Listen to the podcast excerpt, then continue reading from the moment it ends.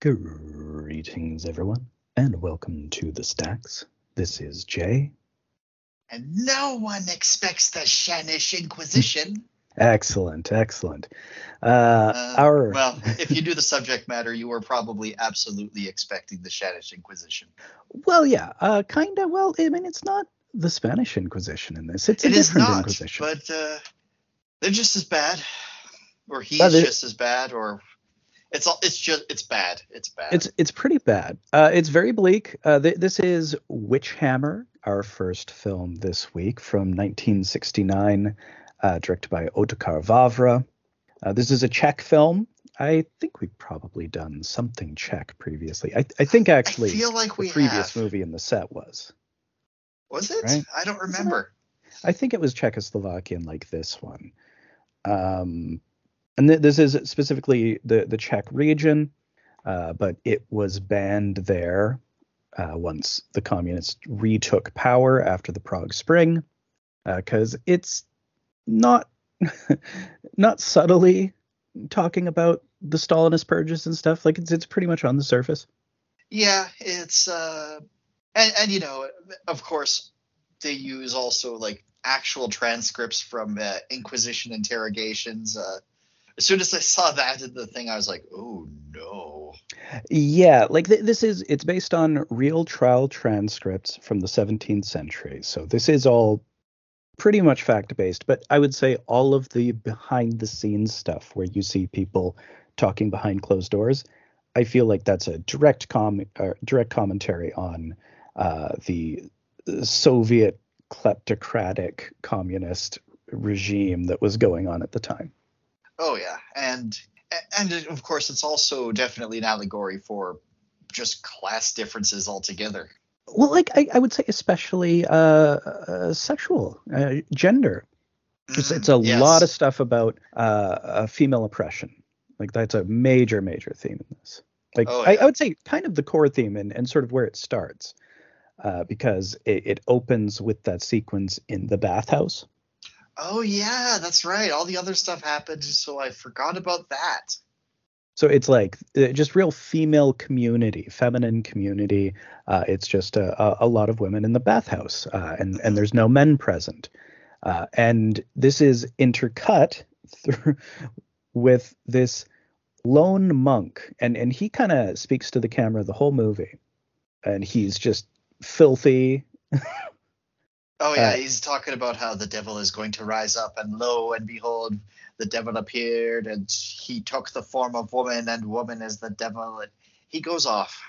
Well, he's like a YouTube incel, you know. Uh, He, is exactly that. He even look, has like the facial hair.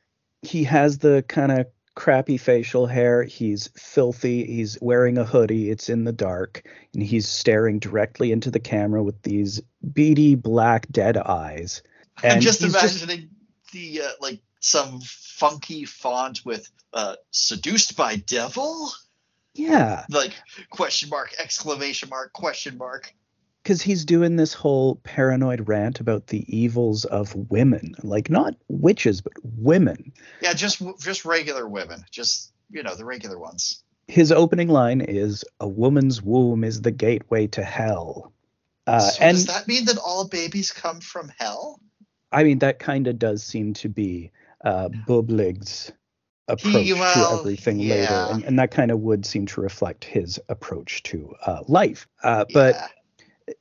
I, I, I would say that this is really key to both positioning this in terms of classical horror, because most classical horror is sort of about female sexuality in in Mhm. various different ways. Like you know, vampires are obviously very sexual. oh yeah. Uh, and Frankenstein is, is sort of a creation of the, the idea of men of science uh, cutting women out of the equation of life, uh, and, you know, various things like that. Obviously, werewolves have a very uh, feminine aspect with the moon and everything. Man, we just have not gotten over that whole serpent apple thing, have we?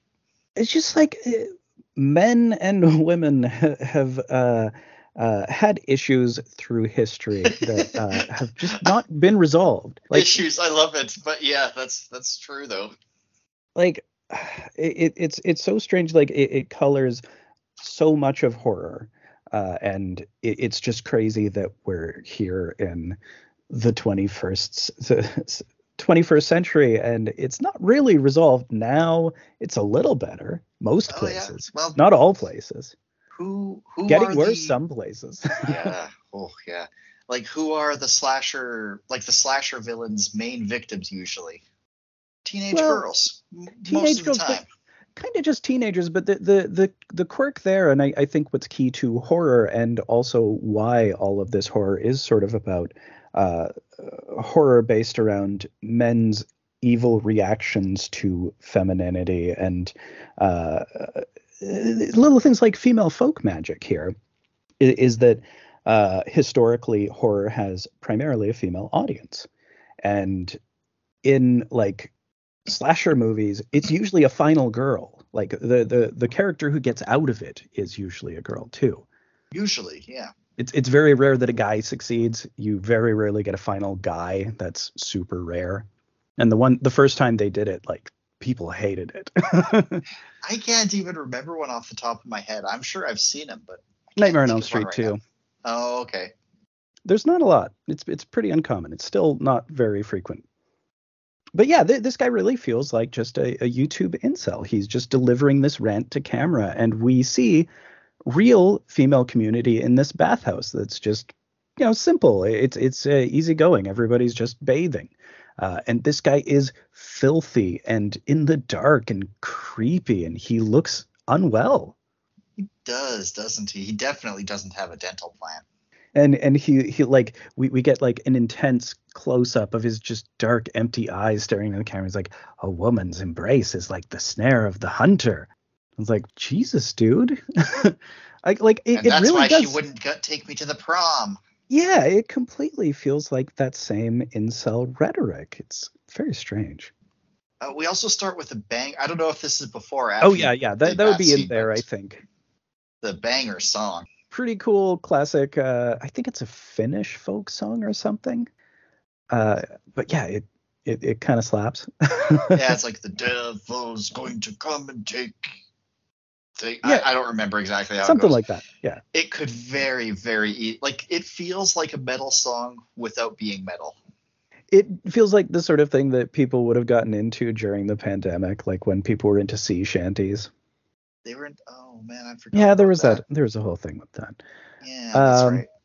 so yeah uh, after this it moves to this high baroque church this this really wealthy catholic church and like i i think very conspicuous wealth is a big part of Oh, the church side of everything yeah. here hmm That's like the one guy's point. He's like, I don't even care about religion. I'm a lawyer. yeah although I'm just he here for the money, basically. he, he he also isn't that but it's the, just the gulf between rich and poor is so vast Oh yeah. and they they have a vested interest in keeping it vast and like they specifically will contrast it very directly a lot of times and like starting here with this poor old lady who tries to steal a host so that you know The, uh, communion for Yeah, and uh, here I thought she was just uh, the girl from "Don't Deliver Us e- from Evil," just somehow transported back in time when she. Uh, I don't know. uh, This this isn't going anywhere. She uh well like uh, the the don't deliver us from evil thing they easily stole lots of hosts because they were unguarded and they went when people weren't there And Uh, their families were rich. Yeah, well, and and it was a whole like school situation. This woman she, it, it wasn't much of a plan. You know, there was no fair, plan. She just took the thing. She really was not thinking of the consequences of her actions because it is a relatively very unimportant thing. Like, because it, it, it's good to bring up "Don't Deliver Us from Evil," where they stole tons of them and actually did some of the things that uh, these people are accused of doing. hmm uh, because even there, it's just kind of ridiculous childhood bacchanalia, but it doesn't even it like it doesn't seem evil or dangerous until uh, certain things happen in that one where like those are just not well individuals. Yeah, the, the evil stuff has nothing to do with the stolen communion wafer. yeah, uh, Just like how nothing that happens here has anything to do with the communion wafer either. True, true. Uh, and very It's quickly, just an excuse. it it is an excuse to to oppress and steal. hmm So th- this poor old lady, she she like you know she she puts a a napkin down so she can spit out the communion wafer right after it's put on her tongue and like wrap it up so she can take it home with her. It just upsets me just how silly the whole thing is that kicked the whole thing off, and they should have been. It should have just been like, well, that was a real stupid thing you did. Get out of here. I yeah, like it should have ended with Lautner talking to her in in the next scene, but it doesn't, and it's really the fault of Schmidt. Uh, Schmidt is entirely to blame for all of this. Is Uh, that the unibrow guy The the uh, younger later- priest, that later is all like, no. Yeah, When yeah. I saw them in the fire, are Yeah. we the baddies? yeah, he he comes to regret his choices pretty quickly, but not quickly enough. Yeah, because this was 100% his fault. The our Yeah. evil guy hasn't even shown up yet. No, yeah, and this guy summons him. It's his idea to bring him, and he just has no idea what he's getting into. Yeah. So uh, an altar boy sees her and tattles. So again, like th- this sort of, uh, in terms of the Soviet allegory of this, you know, this would be the everyday person kind of tattling on their neighbor for basic cheap favor uh, under the Soviet system, which kind of Mhm. really rewarded tattling Yep. and she's taken to the sacristy where Schmidt, you know, dresses her down and he's already brought the sheriff in. Like he he very quickly he calls the sheriff. He like this is a huge deal to him. Like he's he's losing it. Oh yeah, man. Like this is the supposed to be the body of Christ or something. This is like super blasphemous. How could you even? Well, I was gonna give it to a cow. You were what? Yeah, so the, the, this cow stopped giving milk, and it, it, it was like the, the village midwife's cow, and she wanted the host to give to the cow for this folk remedy. Yeah, Uh, like harmless It's, as it's so fuck. it's it's so mild. Like it it kind of speaks more to a genuine belief because they're like, well, you know, if we give this, uh, you know, this this fragment of the body of Christ to this cow, it should miraculously make it better because it's such Oh, a powerful thing. Fuck yeah. So like they're, they're they're this is actually proof that they do believe in God and Christ and all that. Not and uh, fear witches later like Yeah. they, they explicitly talk about like they don't go to this place that they keep accusing them to because they're afraid that witches are there like it's it's so backwards but it's just they it's like just the hammer of fate coming down on these people brutally the witch hammer of fate. the witch hammer yeah so we, we see this rich noblewoman the countess holding court uh, boob lady, as I called her, because the camera loves her uh, big ornate cross that sits right in her corseted cleavage. yeah heavily corseted it's it's really pushed up uh, I, I think intentionally that's sort of her look Oh yeah, uh, and that the Schmidt is kind of obsessed with her in a way that he can't express and can't really come to grips with. So he's just going really hard against these people. Yeah. He's like, if I do whatever, just just go hard at whatever I do, boob lady will like me. Is I what I figure his thing was. It, it does kind of seem like that. He really seems to be looking to curry favor with her, very Yeah. specifically. Of course, it could also be because she's a countess. And, That know, too. That's Yeah. That's who you curry favor with. Yeah, uh, but like they're they're around this very elaborate dinner table, which I think is an an important note here that when they bring in this poor old lady to interrogate her, they're sitting around this huge feast that is unimaginable for her. Oh yeah, they're they're having dinner while they're doing this. It's a huge, like, giant multi-course meal. And Mhm. it's it's the most heartbreaking thing to me in the entire movie. The, this line just breaks my heart because like she's talking about she she recites the thing again that they needed it for the cow, and she promised her a quart of peas and some bar, barley flour, and she's like, I know it was wrong and I I shouldn't have done it, but I wanted the peas so much, and like that's legitimately heartbreaking to me. Like that, yeah, that's like, just, she has so little. I just she wanted just wanted some. some- pe- some imagine peas. just wanting some. peas. oh my god, I've I've been there. I've wanted, well, maybe not peas specifically, but I there's times when I would have done some crazy shit for some peas.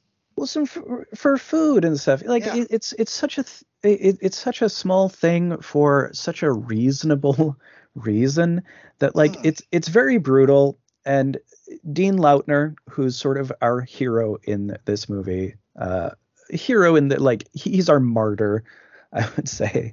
He's as heroic as anybody. He's the most heroic figure for sure. Yes. Yeah. and he like he understands this he's like this is just harmless superstition uh, and he can't be very sympathetic publicly because he's in front of the countess the countess seems to be very reactionary Oh yeah, she's all like the first thing she one of the first things she says is, "Ooh, I've never seen witches before. Can you bring it in? This is going to be so neat." yeah she she does she doesn't like the poor they're a novelty at best hmm and and they they get out of her that there's the old davidka woman uh, gave them the idea the folk magic thing Uh-oh. no she she does charms and Charms. Uh oh. Yeah, you, you figure Schmidt, you can see in his head just Dutch angles, clanging alarm bells. Like, this is shaking him to the very core. Yeah. Whereas Lautner's like, uh, yeah, whatever. Just twenty. Yeah. It, he basically says, "This is really stupid. Twenty hail marys and get the fuck out." Yeah, and because she's, he says, who? And she says, well, she's just an old witch. And da da da da Oh, da yeah, there it is. It's like Yeah, I didn't yeah. mean witch in like the the heretical sense. I just meant you know she she like does alchemy and stuff. I mean you know makes charms. remedies. She she just uh, cures animals. She's basically like a local folk medicine veterinarian type woman, just like a, a total simple folk. And the old priest is like, look, there's probably dozens of old women in in this neighborhood who just work charms and folk remedies like that. It's meaningless. But Schmidt's like, no, it's definitely a coven. It's like you you she do you see her going out at night? Does she receive visitors? and uh, the old lady's basically I I don't know. Yeah, and she still doesn't quite see the the danger she's gotten herself in because like she laughs. She's like, who would come to visit her? She's seventy, Yeah, that's right. and Oh, like. I I really feel for her. She's like, what? What are you people talking about? This is crazy because you know she- she knows that what she did is not like allowed, but But it's I- not I the think- end of the world. not not sh- so she would figure. Yeah. And Schmidt has already reported to the Bishop's Consistory, which seems like kind of a, a sinister organization when we when we get peeks into it. Yeah, I don't like the bishop. No, the bishop's a bad dude. And the countess, of course, backs him up. She's like, "Oh yeah, uh, law and order all the way." yeah, yeah. If we don't if we don't crack down on crime, then there's going to be more crime. Yeah, uh, go get him, Ted Cruz. And Lautner, he's like, "Okay, I guess we have to have an inquisition." Look, I I know this guy, uh, Casper Hooter. Uh, he's he's a fair and reasonable judge. He's wise. And they're like, isn't he suspended from office? I'm like, oh my God, he let off four witches scot free. You can't have innocent people, or you can't let people who have been accused of witchcraft be found innocent. That, that's that's insane. They were witches. If they were accused, they were witches. So they're like, no, I, I don't think that's going to work. And Schmidt's like, I know this guy, Mr. Bublig, and he's retired, but he lives nearby. Uh, he he- he's a hardliner. He's got 40 years of experience, and he's like, uh, uh, Lautner's like, yeah, he has zero legal training. He he's just making up shit though. Yeah, he he, he basically even As- says like, I don't need to read books. I can just make shit up. It's fine. he he knows one book. Uh, so ultimately, uh, because Schmidt is the law and order guy, the Countess backs him up, and they have to go with Bublig. And Bublig now works as just this slovenly innkeeper with his cohort Hay. The, these two nasty guys who they, they kind of have like a Burke and Hare relationship. Kinda, yeah. That, that's kind of how I. They they feel like a serial killer duo more or less. They they just like they they got official sanction.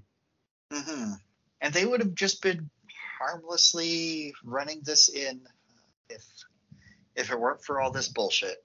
Yeah, they they maybe are killing people here. They don't look like they're taking in much money. They look scummy. They- They, are they they're badly so- dressed. Yeah. Yeah. Uh, who who is it who comes to see him? Is it Lautner? I think it's Lautner who's sent to go hire him and bring him back. Yeah, and he's like, dude, clean yourself up a little bit. Holy shit. Yeah, and like what the hell? Uh, I'm you know I'm looking for this guy who's supposed to run this place. Boblig. It's like that's me. It's like that's you. yeah. oh man. But then you know he dresses up for his meeting with the countess. Time to put on my uh, judge cosplay. Yeah. And he explains to her how, well, we'll fund the trial by just taking all of the stuff that belonged to the condemned. We'll just take all of it. That's what you did back then. Yeah. Uh, and he's, Might he's even just, be what you do now, kind of. In some cases, it kind of the state does end up taking everything. Uh, But definitely, that's what you did back then. but certainly here, uh, certainly when it's the church dealing out justice. Uh, oh yeah. justice is very absolute when it's biblical uh, and churchy, uh, which is why you don't want to be in a theocracy. No, so you don't. so yeah, I mean he's basically just explaining straight out. Uh, this is his license to steal and murder. I the I because he he's talking is like well though those women who are accused are uh, I mean they they have no money where this is not really going to get us anywhere. And it's like oh yeah I mean for them sure but we'll see who they roll on. You know he, he's he's basically saying I'm I'm going to just kill He's whoever I want to. Yeah, he's basically saying right from the get go, he's going to fleece this countess in this community and kill whoever he doesn't like or whoever he can steal from. Like he's he's pretty transparent about it. It's it's pretty clear from the get-go he's rude to everyone, he's very unpleasant, and he's gross. And they should know, but they don't clue in quick enough. Yeah, because he dresses up really good in his judge cosplay. But he's so weird. Like he's such a gross weirdo cuz like the the thing with the hot water, how whenever someone pours him wine, he wants some hot water poured into it and stirred Yeah. with his finger. And he's just always cold, which is sort of a sign of severe depression or self-loathing, by the way. if your oh your your extremities are just constantly cold, your legs and arms, that's usually a sign of depression. Severe. Or a sign that he's actually the devil himself, because the devil, being in hell, would be so used to it being hot that temperate climates would feel really cold. I suppose so. Because usually, not always, but usually when the guy's talking, when the monk is talking about, and then the devil did this and that and that and this, It is all stuff that he's cuts to- doing. yeah. yeah, and it usually cuts to him like on one of his drunken rants. Well, he he is definitely the force of evil in the movie. It's just that Oh, yeah. evil is not satanic. Evil is human and banal. Mhm. So we cut to the interrogation of these first three women, and we we see a couple torture in- implements that don't get used. There's the nail chair and these torture masks. Oh god, I forgot about the nail chair. Yeah, I'm Ooh. glad we don't see that one. I'm glad we don't. Uh, we see a few. there's a couple that they really stick to.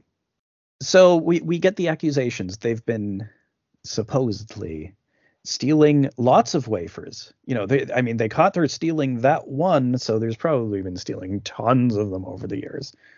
Yeah, definitely not a one-time thing to hear a cow. That was Oh. definitely a lie. Obviously a transparent absurd lie. Um so the, and they've been taking them to Peter's Rock and cavorting with demons in various ways. But I've never been to Peter's Rock. Ah, that's what they all say. Next, Right. you're probably going to tell us Peter's Rock doesn't even exist because no one's been there. because that, that's what the midwife says and, and she she follows that up like i'm i'm afraid to go there i've heard witches fly around there And it's like oh man lady you know what you're here for right maybe not Yeah. So hold, hold on. So you can confirm that there's witches at Peter's Rock and you saw them, huh? and she's like no i i'm afraid to go there because i've heard this and we we cut to uh lautner at a party where he's friendly with uh, the the people throwing the party who own the dye works, the Sattlers. Okay, yeah, yeah. Oh yeah, they they yeah, I remember them now. Yeah, things don't go well for them either. Uh, he's he's talking to the father, uh, like they're they're wanting to marry off the daughter, but the daughter doesn't want to marry this guy, and he's like, "Don't don't force her to marry some dude that she doesn't want to marry. You're, you're gonna ruin her life, and for what? Uh, just just let her marry for love. Come on, don't be a dick." But and, this and, is 1690 whatever. Daughters aren't people. Yeah, I, I, it sort of is in that sort of area where a lot of places weren't really doing the whole marriage for love thing just yet. But that, that's kind of a relatively new invention in some places. Mm-hmm. So at the party, one of the prosecutors there is like, "Well, the the three old ladies have confessed." Oh yeah, that's right. This this is the part where the, he's basically like, "Man, we got them to admit that they fly around on broomsticks." Lol. And Lautner's like, "Come on, you know it's bullshit. You and and he's he's warning them like you don't know what you're getting into with this. He he clearly is aware of previous yeah. instances of bubligging. Bubligging. Doesn't sound gross? He's got a disgusting name. oh, yeah. But you know, it's it has happened. I mean, yes, he himself has been doing it. Bublig, that is, had been doing it for forty years, and then a glorious history of bubligging. Yeah, yeah, uh, and he's he's like doing it literally by the book. So mm-hmm. he he goes into the other room, and we we see him meet his maid Zuzana, who is very much in love with him, and it is requited, but you know it's it's a yeah, whole it's, thing. it's a, it's a whole thing. It's like the priest can't marry the maid. Uh, the priest isn't even supposed to have a maid. It, it's a whole thing. Yeah. So then Boblig and Hay show up at Lautner's house for an unannounced visit. Oh yeah. Uh, this is before they decide that nobody's gonna let him into their house. Yeah. But yeah, he's like, hey, why don't I just have my guy hang out in the servants' quarters and then I'll come up and impose on you? Yeah, I just want to rifle through your stuff a bit and kind of look for maybe some ways I can tear you down. I don't know. Hey, I see you got a violin eh, you play the violin. You know, that's not not kind of a priestly instrument. I don't know. Yeah, it'd be a shame if uh, that somehow got used to against you. And he starts the looking. Devil went down to Georgia with a fiddle. he he starts picking through his bookshelf, and you know, like, oh, all these law books. That's interesting. It's like, hey, I guess you wouldn't be familiar with those sort of things. I'm like, nope, no, I wouldn't. yeah, I only read one book. Although Maybe we don't. You, yeah, we don't get to oh, that. no, that's for, not yet. That's later oh, okay, on. Yeah. yeah. Uh, Zuzana comes in to serve them drinks, and he trips her just to be a dick. Yeah, I, I was trying to figure out if there was a reason for it, and there isn't. He's just a dick. Yeah, he, he just wants to mess with her. He, he's showing that he has power over everyone, even now. Like now that he is here, they can't get rid of him. And he's like talking about how rich the town is. Uh, and it reminds me of like when I was in elementary school, there was this tough out of town kid. You know, he was he was new in in town, so he had to act real tough. And he he came to my house after school and he was like, "Oh, it'd be pretty easy to be in this place." I was like, "You're in grade one six, of these guys. dude. You're you're 11. Come on." Oh man. It reminded yeah. me of that. He's like, "Oh yeah, look how rich this town is. You know, probably just ripe for the picking. You know." I bet I could take you down with a judo throw. Yeah. Uh, and and he's talking about how the Sattlers, oh, the, you know, they they've really come up in the world with their they've owned this they bought this dye works recently. Look at that. And he's he's just so envious and grasping. Mm-hmm. Like there's no morals, there's no belief in anything. It's just him with his beady eyes looking for shit to steal. Basically, yeah. And they get kicked out because uh, the evil cohort just starts shit. He's he's asking one of the other servants servants, uh, Florian, uh, about are are there any magic signs on Zuzana? Yeah, any like magical marks on her body.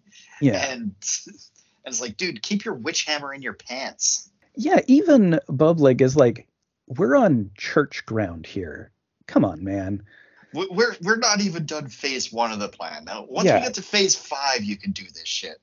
like he's the dumber one the the second in command guy hey he's just sort of the muscle Yeah. The, And- the muscle and uh, manservant and yeah maybe there there is kind of a homoeroticism to a lot of their uh entanglements i feel like especially when they're uh when massaging alone. later Yeah. yeah Yeah. because they're they're frequently alone later on we we kind of get a lot of scenes of just the two of them talking about all of their acquisitions and what else they're going to evil they're going to commit What are we going to do tonight, Boobly? Same thing Yeah. we do every night, hey? Try to take over and kill a bunch of old women. try to uh, burn this town to the ground. And so, like the peas line is one that really breaks my heart. You know, the the woman who who's just like, I just wanted those peas so bad. Yeah. Yeah. Uh, and and the other one that that really twists the knife is is here when Lautner, after throwing them out, talks to Susanna, and she's like, anyone can insult me whenever they want. yeah. and and like that really cuts to the core of her dilemma that like she's an orphan and she just kind of has no place to go in the world and she's in love with this guy and he's in love with her but he won't marry her because it's not proper in some way Yeah. Yeah. And and he's even not like her existence is kind of like an open secret sort of thing. It's like yeah he's not supposed to have a maid being a church deacon, but he does, and everyone just kind of like, yeah, well, you know, he's it's kind of just a guy. thing. We'll let it slide. Yeah everybody likes him he's very popular Eh, they they don't like him because he's popular That's exactly it. That Later on, we somebody mentions is like, well, we find it suspicious how popular you are with the parishioners. yeah uh, that that's what the bishop doesn't like about him Mhm. so too nice to the riffraff. Yeah, uh, people like you. You you must be uh, treating people with charity. That's not one of our beliefs. So uh, we we get back to the trial, and we start seeing some torture happening. The midwife gets the thumb screws, and she confesses. Confesses, quote unquote. Confesses, We're gonna have quote. a lot of yeah. More like, yeah, yeah, definitely. It's the thing you said is the thing Yeah. that happened. It, it's, so are you gonna stop now? it's super clear that they're always reciting things that they've been told, and not saying things that happened. Uh-huh. Uh-huh. Especially when he's, uh, or when one of them is like testifying before the tribunal and keeps looking back to uh, Hay to make sure that she's saying it right. There's a bunch of those. Yeah. because like it's it, so after the midwife gets the thumb screws we see the original old lady uh i can't remember her name i have it here somewhere it's uh something shuva or what uh shuchova uh hay is like pestering her he has her standing up in like all night in the in the cell just Yeah. coaching her on what she's supposed to confess and basically who else she needs to con- she she she needs to accuse for them because he suggests here or he asks her if she saw Mrs. Tobiashova, who owns the bathhouse. Yeah. Which notably the center of female community in the town, right? As we've seen. Mhm. Mhm. Uh, and we see like so we, we basically do cut from him con- him coaching her on what she has to say and then her trying to recite it. And we, we get the confessions our first set of confessions about the bizarre things that they're said to have done there. Yeah, it's all like, it's very It's all so- scatological.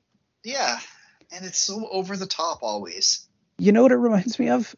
Mcmartin preschool It- it's Um, it's like the toddler confessions in the satanic ritual abuse scandals of the 80s Oh God, yeah. Oh yeah, I know this one starts where where she's like, and then they put candles in my butt. Yeah, she bent over and they put candles in her butt, and she served as a candlestick for the party uh, after she had sex with her gallant Martin. Right, right. Uh, and yeah, it's it's so patently ridiculous, and it would be laughable in any other circumstance. But it, it's it's exactly like these uh, the the satanic ritual abuse things. Like, oh, and then they flushed me down the toilet, and I went to this other spot, and you know, it's it's like Yeah. that. It's completely ridiculous. Yeah, totally. So they they talk to Davidka, the old witch, and she's pretty firm for a while. the, about the accusations being untrue because like she's been brought in after the other two. Yeah. Yeah, they she's like I'm not responsible for what they said, but no, I didn't do the thing. Yeah, that's what what are you talking about? I I can't believe that stuff. And they bring out Shuchova and she's been coached for this eventuality. It's like, oh, Davidka's possessed by a mute spirit. I already know about this.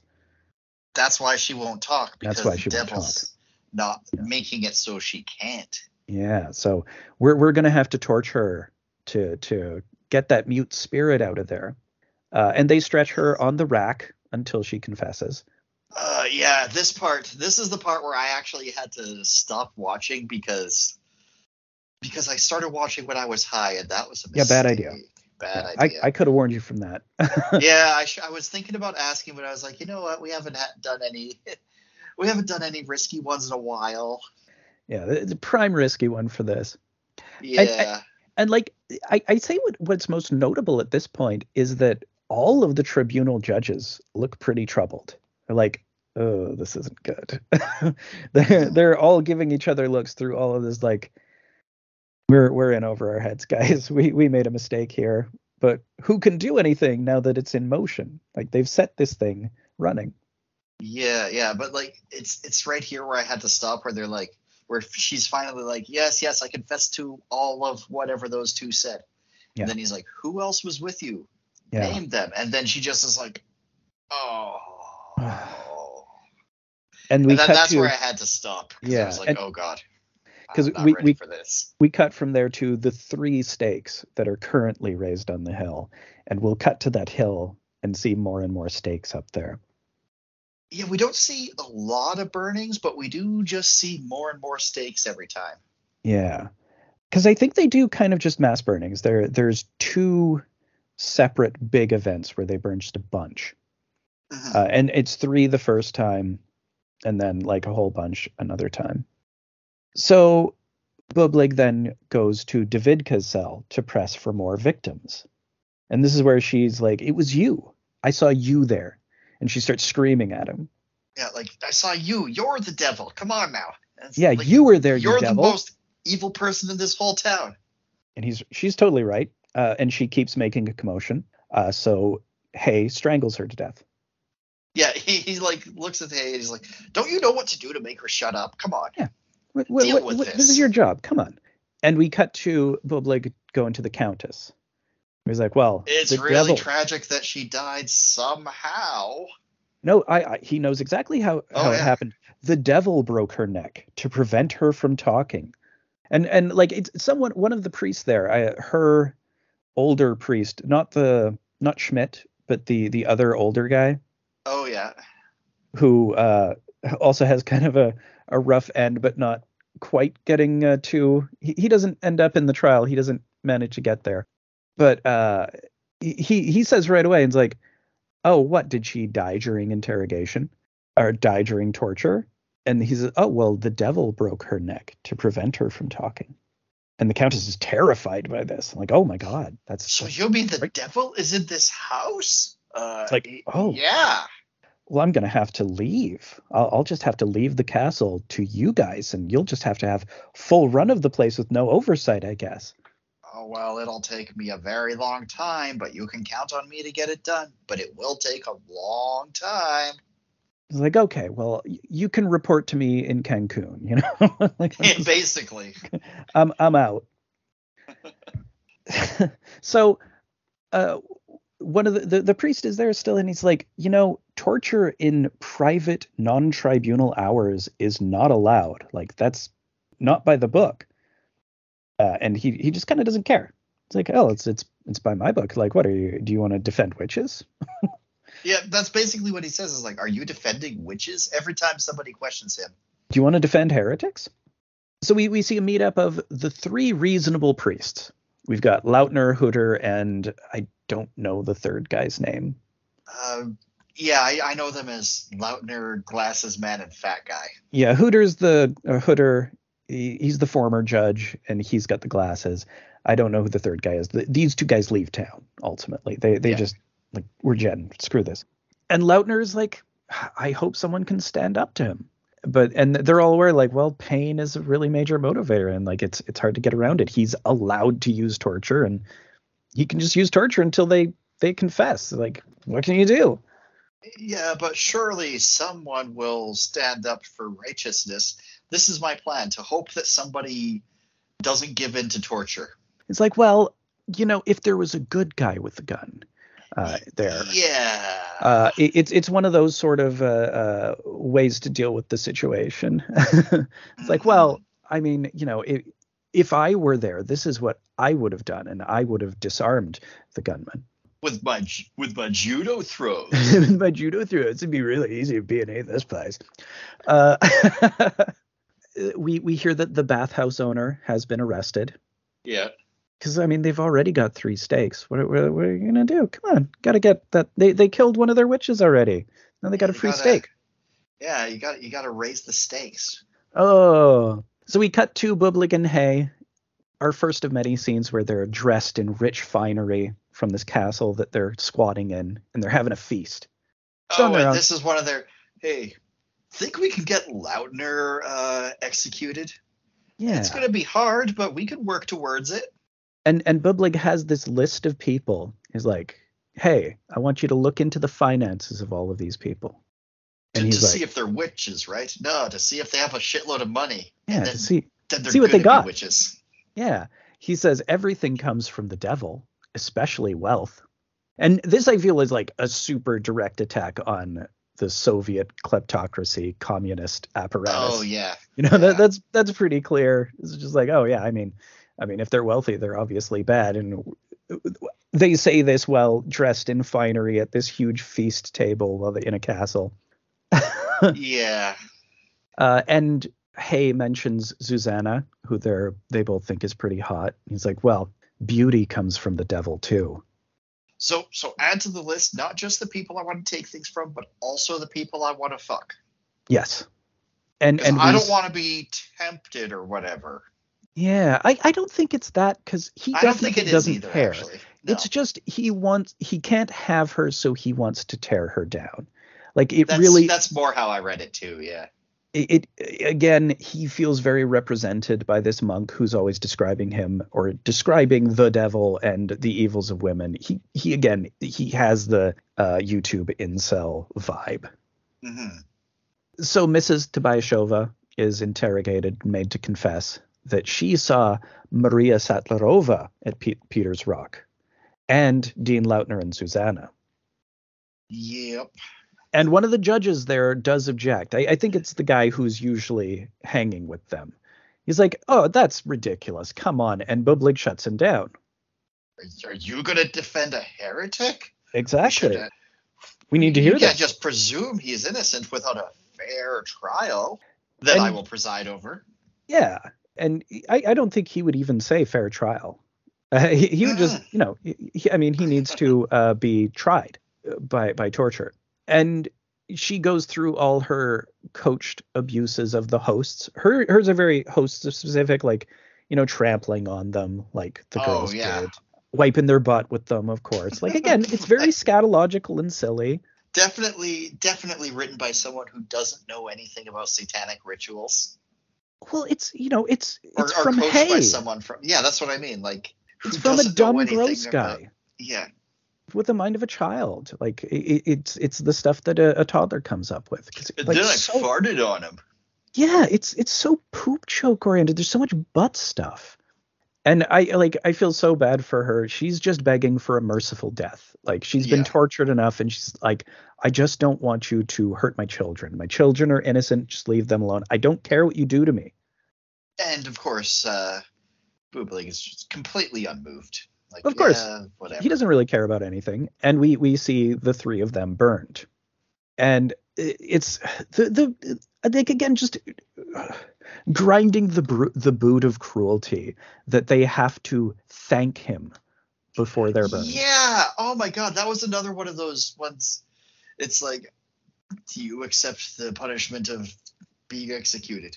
And somebody like says to her, like, "Hey, you have to say yes and thank you, otherwise we can't proceed with the ceremony."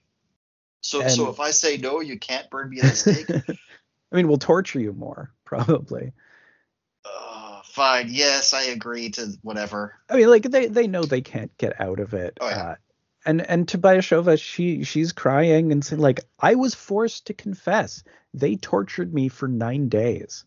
Mhm. Oh yeah, and they're all like wailing this stuff like I sold out innocent people as they're burning. Yeah, like uh, I I the only regret I have, the only sin I have on my conscience is confessing about innocent people. Uh, uh, Tobiashova is like, I die innocent. My children will curse you. And like the, the like bystanders are hearing this stuff that they're forced to confess and tortured for nine days, and Boblig is like, "Eh, it's pretty standard procedure. yeah, yeah. He's that's. I think he's even talking to the bishop. He's like, that's not really torture, just thumb screws and the rack. I didn't even break out the nail chair, really. It's it's just the basic stuff. This is standard procedure. I mean, and the torturing them is like, oh yeah, no, that, Like, that yeah, sounds that sounds tracks. Uh, legit. Yeah. And Schmidt here, this is where he realizes how wrong he was. And he's got a long way to go to regret it. Yeah, this is his "Are we the baddies?" moment. Because he looks and he realizes, like, oh, yeah, they are innocent. I, I'm a fool. Uh, this whole thing is kind of my fault, isn't it? and we smash cut to a big celebratory feast. Like, hooray, we, we killed these people and to- took their stuff, and now we can have a great big feast. And Boblig tells his story about the penis stealing witch. Oh yeah, the witch who stole thirty penises. Wow, that's three tens. That's terrible. Everybody's having a like, great time with his, his penis stealing story. Lautner's like, don't you think you're going a little too far? I mean, you just executed three people. He's Hey. like, witchcraft is very serious business. Witchcraft is serious fucking business, man. Anyway, back to my dick jokes. yeah, so this this guy, she she got this guy, and he you know he tracked her back down, and he wanted his dick back. And she's like, well, you can take anyone he wants, and like you know he took the biggest one, bro. I wouldn't need to take the biggest dick. I already have it. and Schmidt is just stewing in the corner during this whole thing. Like we, this guy's like incredibly proper. He's seeing how much of a boor this man is, as well as like he brought him here and caused these people to die. He's Mhm. failed his parishioners big time. Oh yeah. And he he's stewing for a while, and he he finally stands up and he's like, "You have to stop the trials. The, we we got to stop this."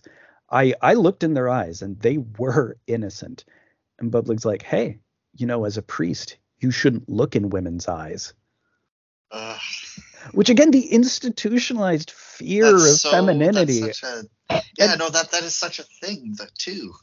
Oh, absolutely. And and it's again this this same thing with the the the, the incel nature of. It's like, well, you, you know, you look in their eyes. know, That's that's your That's how they get you. That's how you get you. Uh, it's gross. hmm we we see the Sattlers being arrested, and Lautner, you know, they're his friends. Uh, he wants to speak out about this, but they're like, you can't stand up for heretics, man. You'll go down with them. You know how this works. Yeah, Uh, but didn't we like not prove they're heretics yet? No, don't you don't you know how this works? They, we I said they're heretics, so they are. and they, like this is one of the the three reasonable judges meetings and hooter's like yeah i mean i had to quit doing it i i was an inquisitor but i believe in honor and that's not compatible with the job Mhm. you can't believe in things yeah, basically.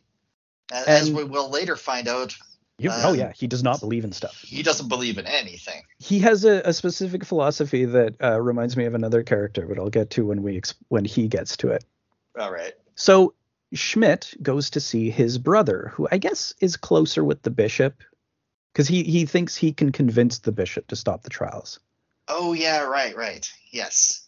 but he cannot. Uh, the the bishop's totally behind it. It's like no, he's he's pretty pleased with the progress that's going on. What do you mean it doesn't work? They confessed. They confessed. What are you talking about? But that's the point. It's false confessions. These I don't It's like confession, false. man. It's It's confession. a false How? confession. What? I don't understand this false confession idea. If they said it, why would they say it if they didn't mean it? and this is what they keep going through. And like, well, okay, great. Uh, which is the same in the Soviet system, or like you know Mhm. they they tortured them to confess to something and then uh, black bagged them. Yep. So we, we do get another shot of the hill with just a whole bunch of stakes now. Yeah, just just a whole bunch of stakes being raised. Yeah. And Boblig is plotting now to arrest Lautner because he knows he's his strongest critic. And he's like, okay, I've, I've got this sort of in motion now. I, I we we can't spring it now because he's got big support everywhere, but I I- I'm figuring a way. We will slowly take him down, piece by piece by piece. Yeah. And Lautner goes to the bishop. It's like, okay, I, I, or no, he's planning to go to the bishop at, at this point still. And they're like, I don't know if that's a good idea, man. They don't like you there. You're too popular with your parishioners.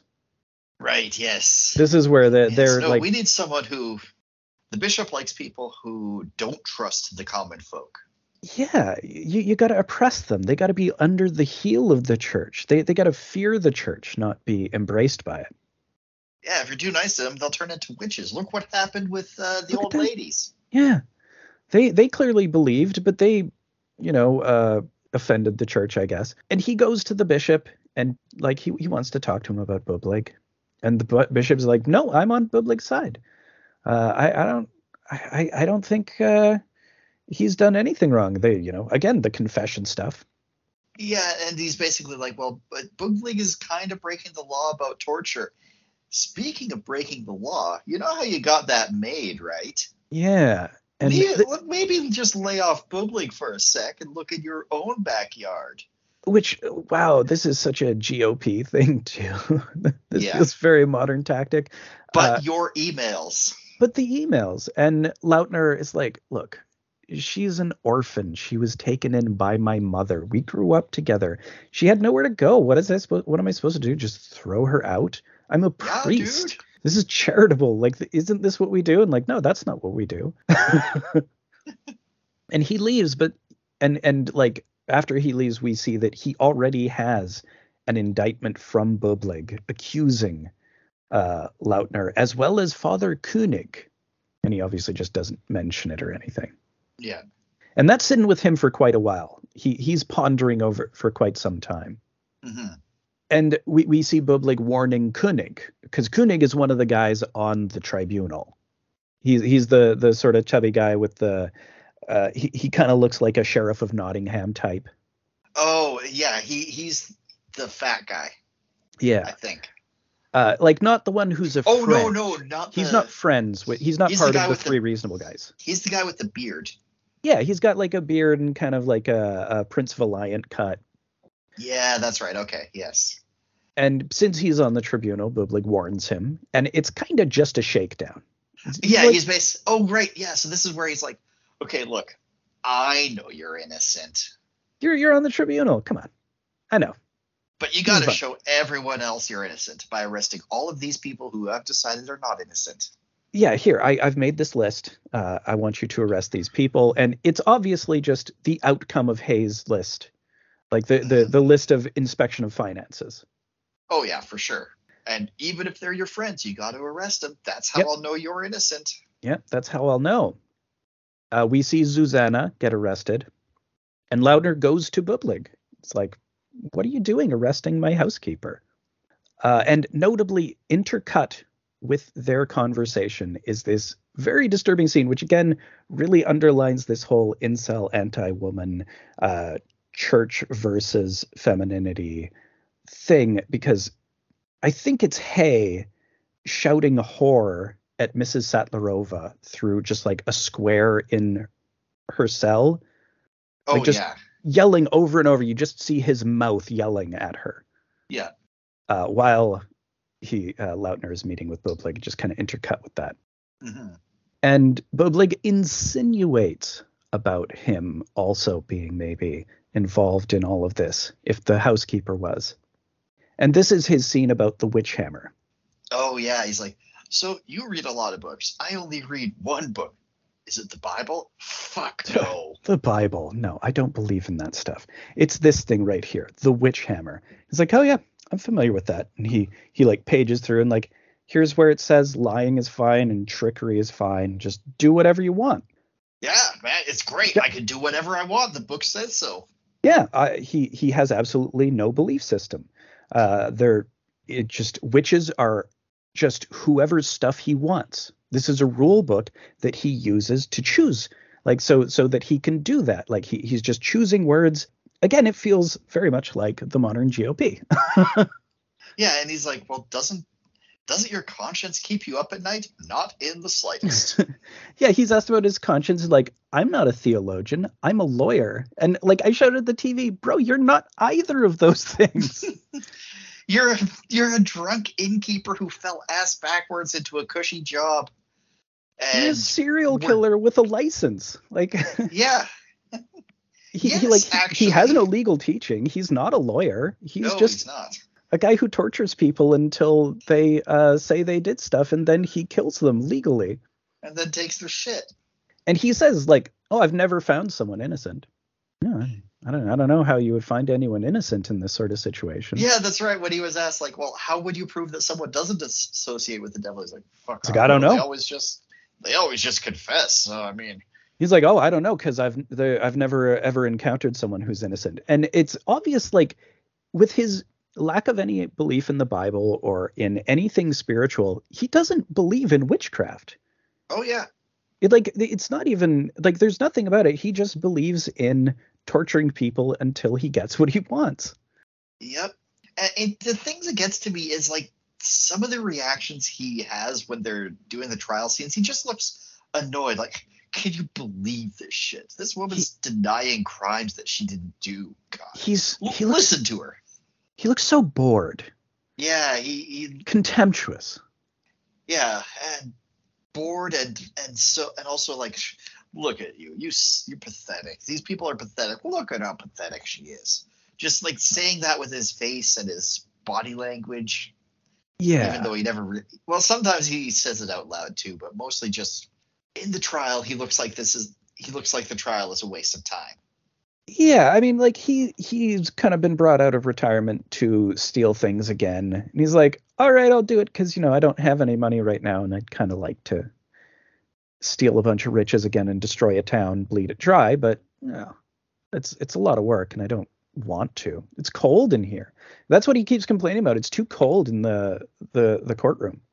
Oh yeah. Uh, we we see the the guard rape Sattler's daughter we see uh, Mr. Sattler arrested as well, the the uh, owner of the dye works. So like they, they had the rest of the family already. Uh-huh. Uh, two members of the tribunal are arrested, like not the not the Koenig guy, but two other guys. Yeah, and, and the remaining members of the tribunal, you'd think they'd be a little nervous because it's like, hmm, they're always It seems nervous. like we're not. Well, yeah. They are very they're clearly nervous. And like uh, there's that one guy who is just obviously after a certain point reacting to just like be nope, I cannot show any uh resistant I, I like I cannot lean down the slightest bit or this could splatter on me too.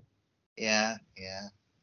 Cuz so uh yeah, they're they arrest the two members of the tribunal and the sheriff is there and he protests uh, it's like, what are you doing? Now we're arresting the tribunal. This doesn't make any sense. And the inquisitor has him arrested.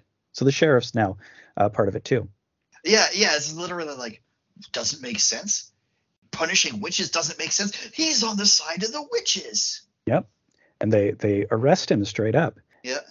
And so the the older priest, that that one who's been pretty hesitant all along, the one who's like, what did she die during torture? Yeah he goes to see the countess again and he's like look it's pretty obvious at this point that the inquisitor is just committing crimes. This is a money making scheme. He's just uh, arresting people and killing people and there's nothing else to it. Like he's just torturing these people. And she's like i think he has lawful reasons that we just don't understand. After all he is apparently a judge or something. Some people call him that anyway well, it's like, well, Q said that he has a master plan to all this. Right. Um, right, right. And she's like, well, you know, it turns out that those officials who were my officials that he arrested, that they were stealing all sorts of stuff from me. They were found to be stealing from me through, I would have to imagine, confession. yeah. Um, And So, so, you know, even if they aren't witches, they did steal. Maybe, right, they were stealing so- from me, and so their confiscated property will make up the extensive trial costs for me. Which, honestly, those are housing Boblig costs, right? Mm-hmm. Because eh, like I, I don't feel like anything the trial is doing is costing all that much money it's just the Boblig feasts Well, he did, he did say like, oh well, we're going to need this, this, Yeah. and this, and this, and this, and this, and this, and this at the beginning, but we don't see any of that.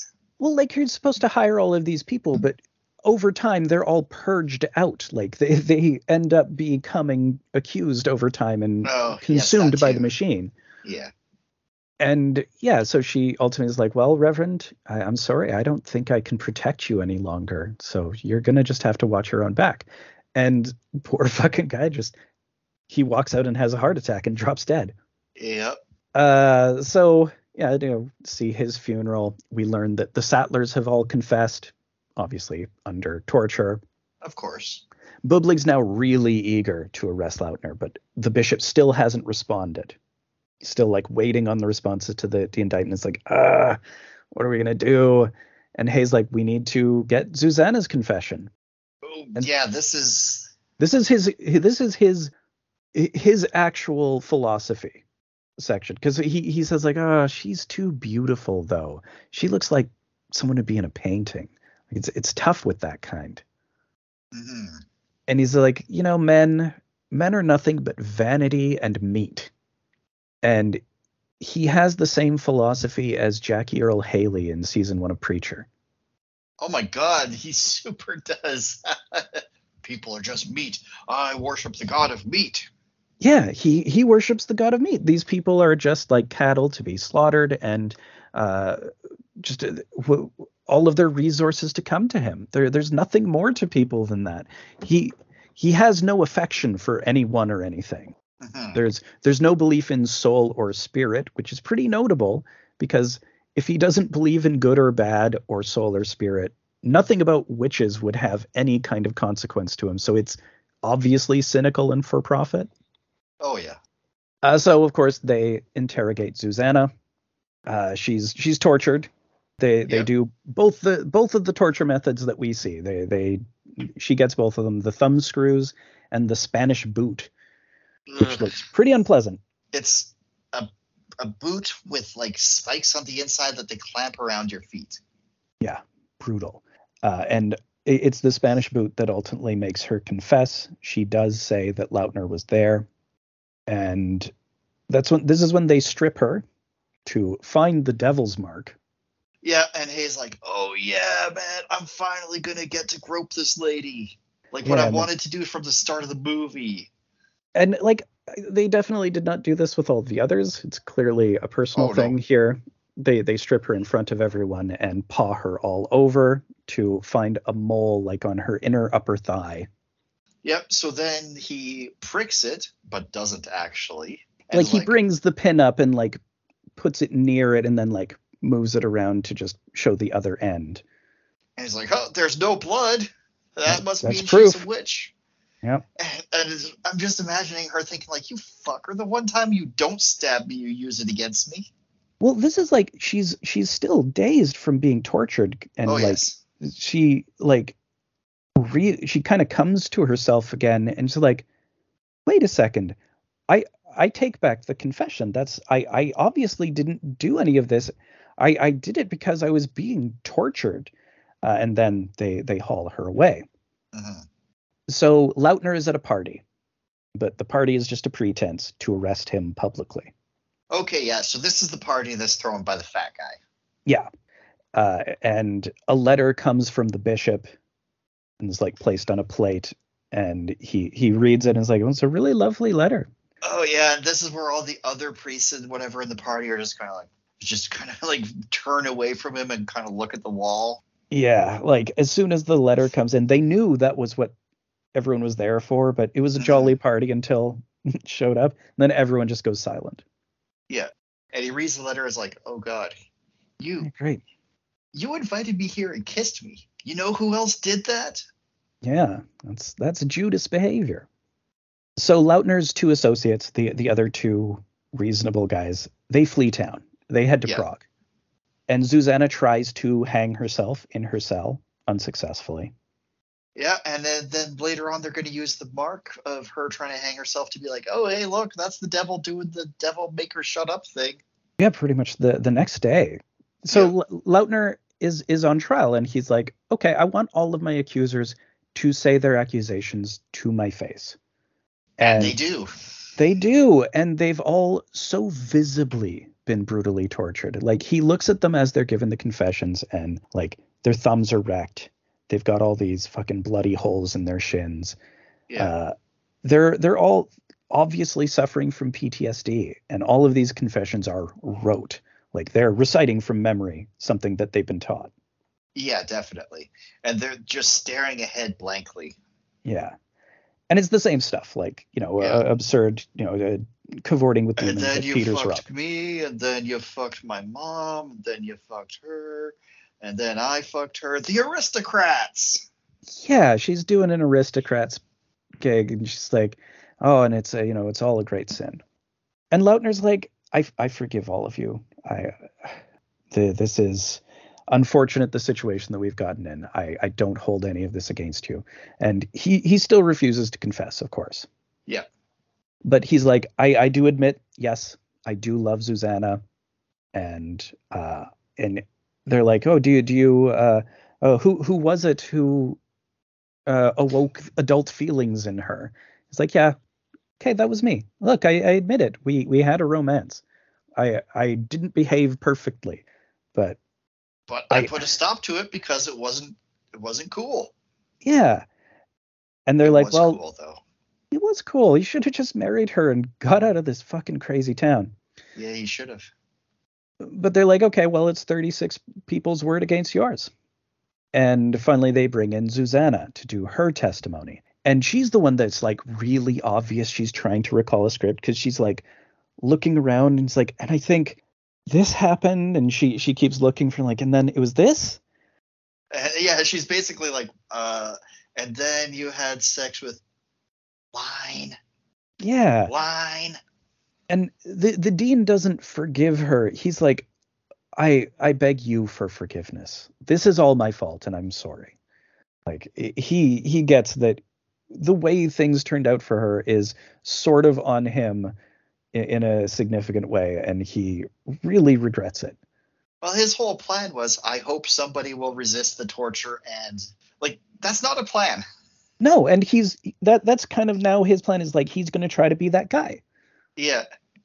Uh, and Boblig, uh, like she's she's reciting all of this, but like she's just yelling it at the judges, and he says like you have to say it to his face. That's what he's requested, and, and she tries. Like, I can't, I can't do it. Yeah, she she completely refuses. Yeah. And the other tribunal judges at this point, they're like, look, the lady has obviously lost her mind and and this is when Boblig's like, no, the devil has silenced her, and he points to the wound from her trying to hang herself. Mm-hmm. He's like, look, you see this this red line here, and Lautner, of course, is like, you know, this is your doing. Her insanity is caused by you. Like you guys did all of this. And they're like, yeah, I mean, I guess. And and Susanna is like taken back to her cell, and they they sort of have some back and forth here. Like the the the tribunal is more and more hesitant. Uh-huh. Other than you know, other than Boblig, yeah, yeah, and Lautner is he's still like, no, I I refuse to confess. Power and truth are different things. Yeah. Uh, so Boblig has him taken away, and th- this is the first attempt by like, there's this one Tribune, the guy whose house he was at, the guy who was part of the crew, and he's he's really trying to the best of his abilities here he's like, well, maybe he could be innocent. You know, the devil can take on any form. Maybe. Also, oh yeah, maybe the devil was pretending to be him at Peter's Rock. And that's why he was seen. There's like we've uh, gone through all of this. He hasn't confessed. I mean, who's to say? There's no reason. Boblig's like, no, my 40 years of experience tell me. And, and also, there's like laws on how long you're allowed to torture people, and how yeah. you can't just switch from one thing to another oh my god, you are not you are not going to use the book on me with my 40 years. He does. They do kind of work it on him a couple times, but never enough. You know. Never enough. Now it's like you're getting on my nerves, which means you're getting on my list. Yeah. So we see some government official in Prague who receives these complaints, and he is just not interested. he does not care. Like it, it, the the person who's come to report all this to him has taken it all very seriously. And like you know, they're killing these people, and uh, they're it's it's pretty obviously just a sham. And the guy's like, "Well, didn't those people confess though?" like, because the, the, torture is standard operating procedure. Like everyone yeah. knows that torture is involved. So like, yeah, whatever. I don't care. We're busy. We've got Turks attacking, so they don't give a shit. Yeah, no, no nope. We're at war no with the Turks. We don't whatsoever. have time for witches. No. Mm-hmm. So the Sattlerovas are burned. Uh, we we hear that the execution of the father did not go so well. Yeah. It took um, a bunch of extra hacks to get his head off. Uh, and they're they're saying like this is where they're talking about like, well, well, well, he and uh, Koenig.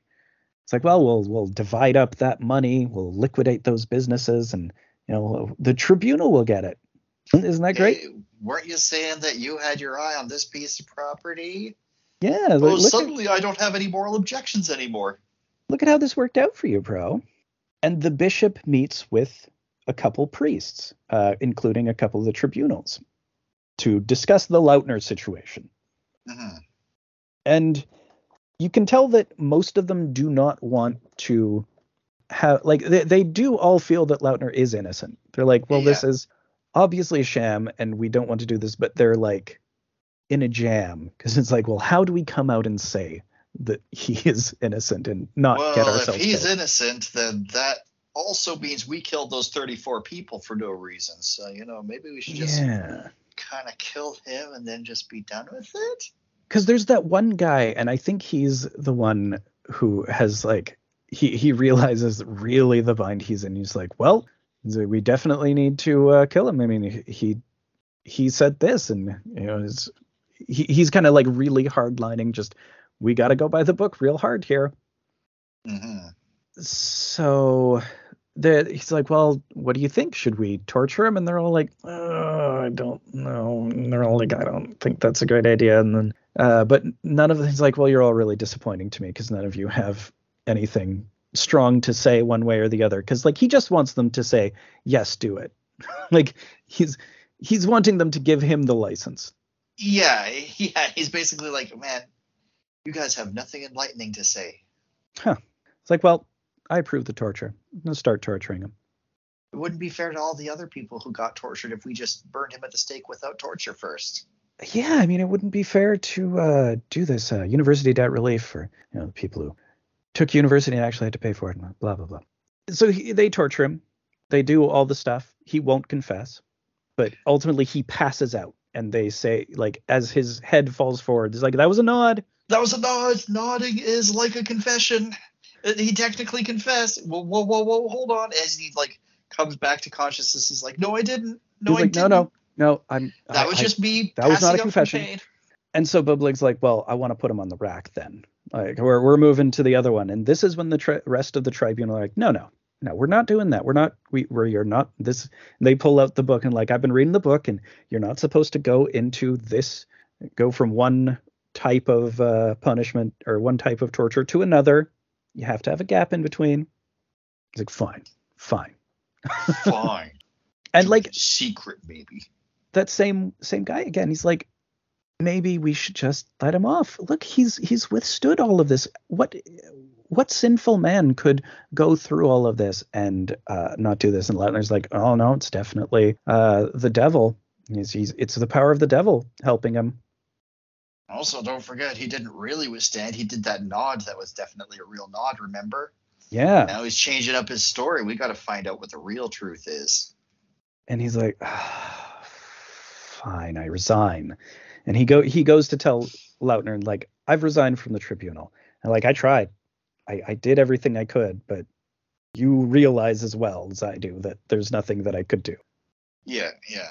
And uh, Lautner is kind of resigned to it at this point. He he kind of gets the situation that he's really trapped in. Like he really can't withstand this. He's Mhm. been going hard. He like he's he has been trying to do his noble withstanding of it, and they're going to just make up a confession if he just dies being tortured. So it's like, well, what could you do? And they they torture him on the rack the next day, and he confesses.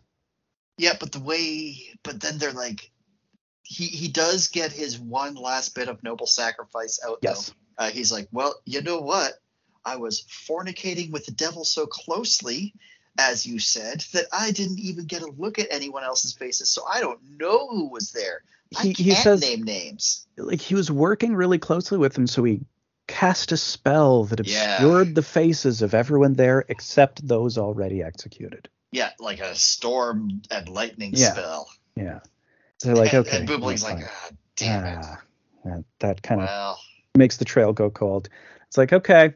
And he he's back in his cell. The monks come to pray all night with him. He's like, when am I going to get some sleep then? they're like, what about your immortal soul? And he's like, go screw. yeah. Don't- you fear Come God? Yeah, I do. yeah, but uh, you guys aren't going to help me. Get out of here. Yeah.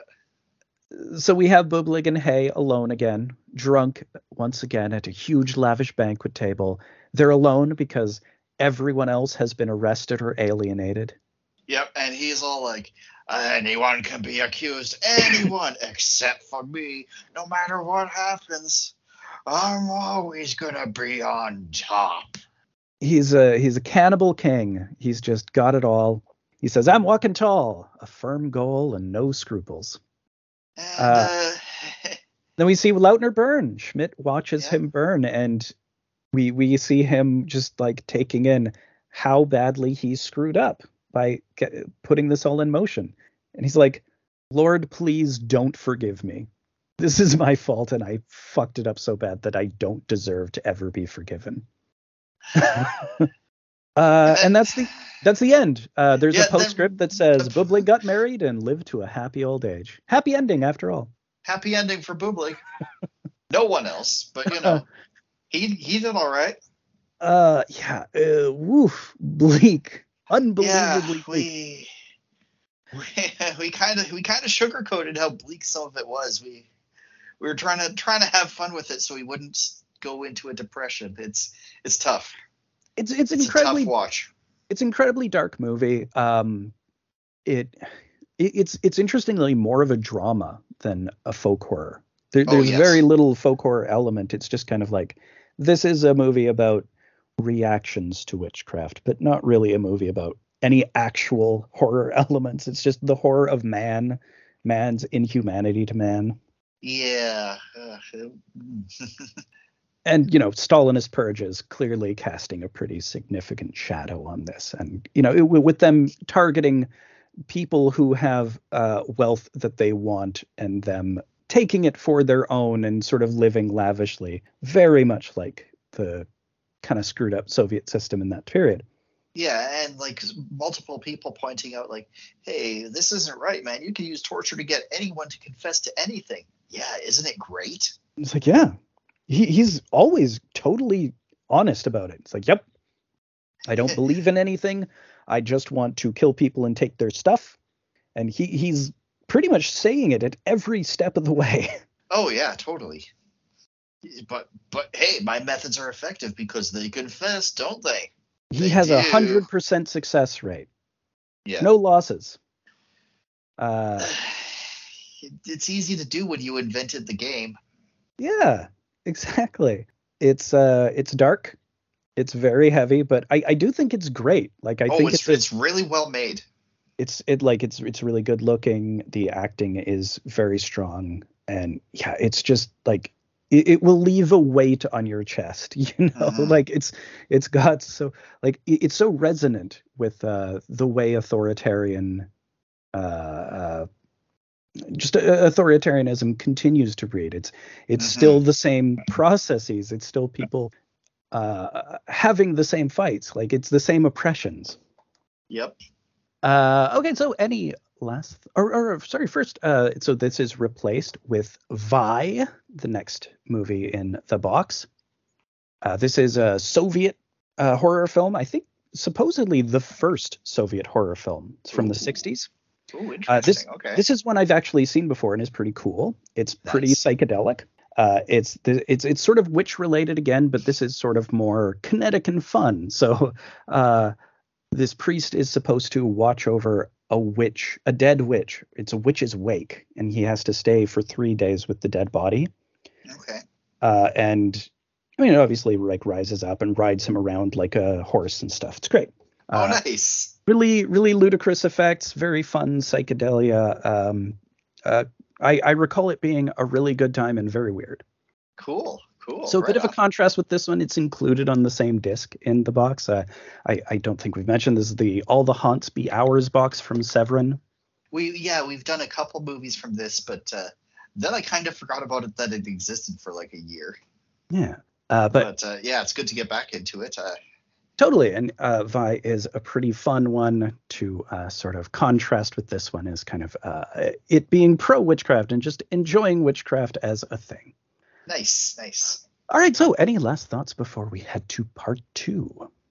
I take back everything I said, all of it. And so you you don't have a firm goal and no scruples. Wait, hold on. Not walking Uh, tall. No, I take back. What do I take back? No, I confess, I did the. Th- I didn't do the. hmm, What's going to get me out of trouble here? I. I don't know. Uh, I didn't think this through. it, it it was uh the it, it was some other kids who who run away and done it. Yeah, Yeah, that's It right. was that's definitely Right. yeah. I, I didn't see their faces. Nah, I didn't see their faces. All right, on to part three. And we're back for part two, where we're pepping things up a little bit. Still, Thank God. still a very dark and kind of bleak and grim movie in a lot of weird ways, but Yeah, but it's funny. but fun. It's it's fun. And it's very colorful. Uh, Liza the Fox Fairy. it's uh, the the silliness of the concept kind of gets lost in the um how do I how do I explain it? It's like it's a silly concept that quickly just becomes oh yeah, this is normal. Yeah, uh, it, it's it's treated with a I, I would say Soviet bloc st- style of humor. It's it's very blank. Um, actually, reminds me a lot of Aki Kaurismäki's work. Uh, it- it's a I believe it's a Finnish director, uh, and it, it has this similar sort of blank comic style where a lot of bleak things are happening. People are dying in awful ways, but But sometimes funny. it's it's usually kind of funny in a sort of bleak and troubling sort of way and it always looks really great and you're like Oh, seems whimsical Beautiful. it's it, it's like if amelie were a horror movie yeah, yeah. Uh, I haven't seen Amelie, but I've seen the box art enough times, so I'm just imagining what it looks like. it's like this if it were just like a really breezy french uh, movie about this girl who enriches people's lives secretly Yeah. So when I had first seen this, like when it showed up in the stacks way Yeah. back when, I thought it was a Japanese movie. It is not a Japanese movie. It is what was it? uh, it is hungarian Hungarian, and it has one Japanese actor. the the uh the the angel of death character The Angel of Death slash Ghost of the Japanese pop singer. uh, Tomi Tani is the the character's name. I, I think to, Tommy Tani. Tomi Tommy Ta- it'd be Tommy. Yeah, I, I Tammy. like there's there's no second M, but I think it might still be pronounced Tommy because it's from that era of uh post-war Japan Oh, you know, where- you could be right. where yeah, because like a like the group sounds era where a lot of it is uh definitely aping the American rock and roll explosion. It's a good point. He he kind of looks like I want to say a little like a Buddy Holly type. Yeah, there there's a, a, lot of Buddy Holly in the styling, like the his his teal suit and like pinstripes and the glasses that he wears. Even the Mhm. hair is Buddy Holly esque. Uh, and he's he's this long dead ghost of a Japanese pop star. Oh, I, I forgot to mention, uh, 2015 movie director Ujj Mészáros Károly. I'm probably pronouncing 80% of that wrong. Ooh, I I'm not even going to attempt it. Uh, Uj Ujj Mészáros Károly. I should be close to that. Um, yeah, and uh, so our our main character is a lady named Liza, who is the fox fairy, but Not yet. turns out not not yet, and also not really. Well, I would say argue arguably that she- she's not. I mean, they do have to go through all of the procedure and they do fit the archetypes and there's like them gradually unraveling the mystery by like fitting together the missing pieces of the page. Oh well, yeah, that's true, but it's not so much of a curse as he's just killing the guy. Oh, but then why would the one guy be immune? No, she's got to be a fox fairy. Yeah, cuz th- this guy he he is attracted to her but he's nobly attracted to her. He he's just like a noble goof. hmm Uh, so let, let's start at the beginning, which does not start at the beginning. We've got uh, her being uh, interrogated by a chain smoking general looking guy, and is like, "Did you kill this person and that person?" It's like, "Yeah, I killed them all because I'm a I'm a fox fairy." Uh, what? A fox fairy, and we we see like on the back of her head like this sinister bubbling and bubbling and record scratch. Oh, stop right there. Let's start from the beginning now. Yeah, we we do one of those oh, no, rewind. Yeah, it's literally You're that. probably It's like- wondering how I got here. It's one of those. Uh, It- it it's handled one of those. It's, it's handled slightly more elegantly than that, but not a whole lot. Because it, it is literally like, oh wait, we need to go back further. But this movie doesn't really take itself seriously No. all the time. Uh, the like the and she looks rough when she comes to the police station. She she clearly looks like she's been through an ordeal.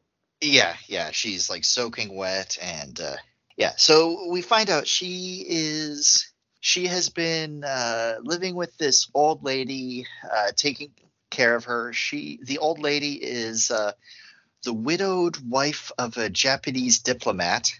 Mhm. Um she's And- also living with the go sorry, go ahead.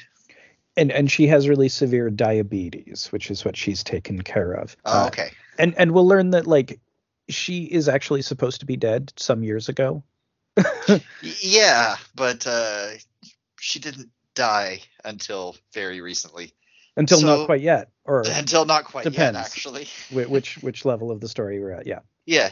So um so yeah, she's she's taking care of this old lady. She also reads this uh, Japanese romance novel about finding love on your 30th birthday at the Mekk Burger, uh, popular Japanese restaurant chain Mekk Burger. That is obviously, I mean, it's obviously a fictionalized version of uh, Hungary's whatever McDonald's. Yeah, it's it's a Mc it's McBurger is sort of how it sounds. So it's clearly supposed to be just Oh, okay. broadly yeah this is the fast food chain i think it's a, a copyright free version of mcdonald's to to Oh, Mc, honestly- McBurger. That makes Yeah. sense. Yeah. It's spelled M E K K, but yeah, Right. I, I get it. That makes sense. yeah and and this is not like an existing chain or anything like this is made up for the movie and it being in this romance novel definitely does make me think uh, it's supposed to be mcdonald's and it kind of looks mcdonald'sy when you see it maybe a little bit more burger kingy honestly It, it also looks a little more upscale because it's in like the middle Slightly. of this park. Well, and it has chandeliers, and it like when when you see it, it's kind of It's like the nice McDonald's. You know, every town yeah. has the nice McDonald's. yeah. We we had one with a chandelier in uh, Victoria. There there was one downtown with a chandelier. Although honestly, that one was not the nice that was one. not the nice McDonald's at any point that I've lived in this town, I I but worked, it was meant to look like one. I worked in the kitchen at that one one night, and it was gross. it I was bet. scary there at night. I bet. uh but yeah uh th- this like it's it's clearly very idealized and and we see uh just it's it's one of these hyper modern ones that has like an abstract logo on the wall and yeah, I'm not even sure what it's supposed to be. it, it looks like how a lot of them have recently been renovated now because like oh, this- yeah. Local McDonald's look like this now, like the Shelbourne Cedar Hill one.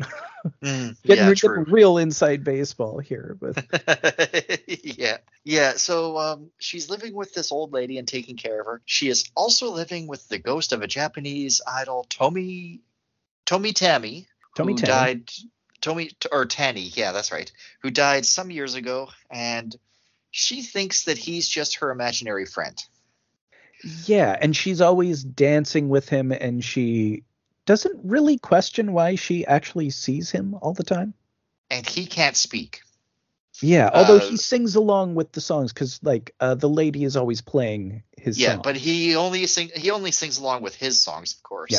right. he gets really upset like not like upset but like oh man whenever somebody plays somebody else's music Well, he's super jealous. That, that- that's kind of the key component of his character. he's a very oh yeah he is so full of jealousy he is but- completely obsessed with Liza, and there is kind of almost nothing else that he cares about. And he is like, he's got an important job. he does have an important job and he does do it but when he's not doing it which is most of the time he's stalking liza yes, stalking Charlie slash Day. hanging out or Char- Oh he's, my he's God. Charlie. from Uh, always sunny and yeah. she's the waitress except she seems to like him she does Yeah. seem to like him, except like she's also not aware of the chaos behind the glasses. Yeah, so we, we open with this uh, montage of her like dancing and singing with him while also doing all like these mundane tasks. Not mundane, but like the gross nursing tasks, like uh, Yeah. emptying the bedpan, uh, putting the putting the injection in the butt, all, all you know, the stuff that you know you wouldn't normally sing a Japanese pop song about. Yeah, and it's it's very peppily done. It's it's kind of fun to look at. Uh, th- this is a movie that totally does not shy away from bodily functions. No, it does not. Uh, it's uh, it- it's it's kind of proudly gross at times. Yeah. Um the the song I I can't remember how it goes now because my brain has already replaced it with It's Not Unusual by Tom Jones, but it is a catchy song. It was stuck in my head for like a good week, but it's now been like a solid two weeks since I watched it. So I can't Yeah. remember, but like it was in my head, and now when I try to bring it to mind, it's "Hooray for Santa Claus."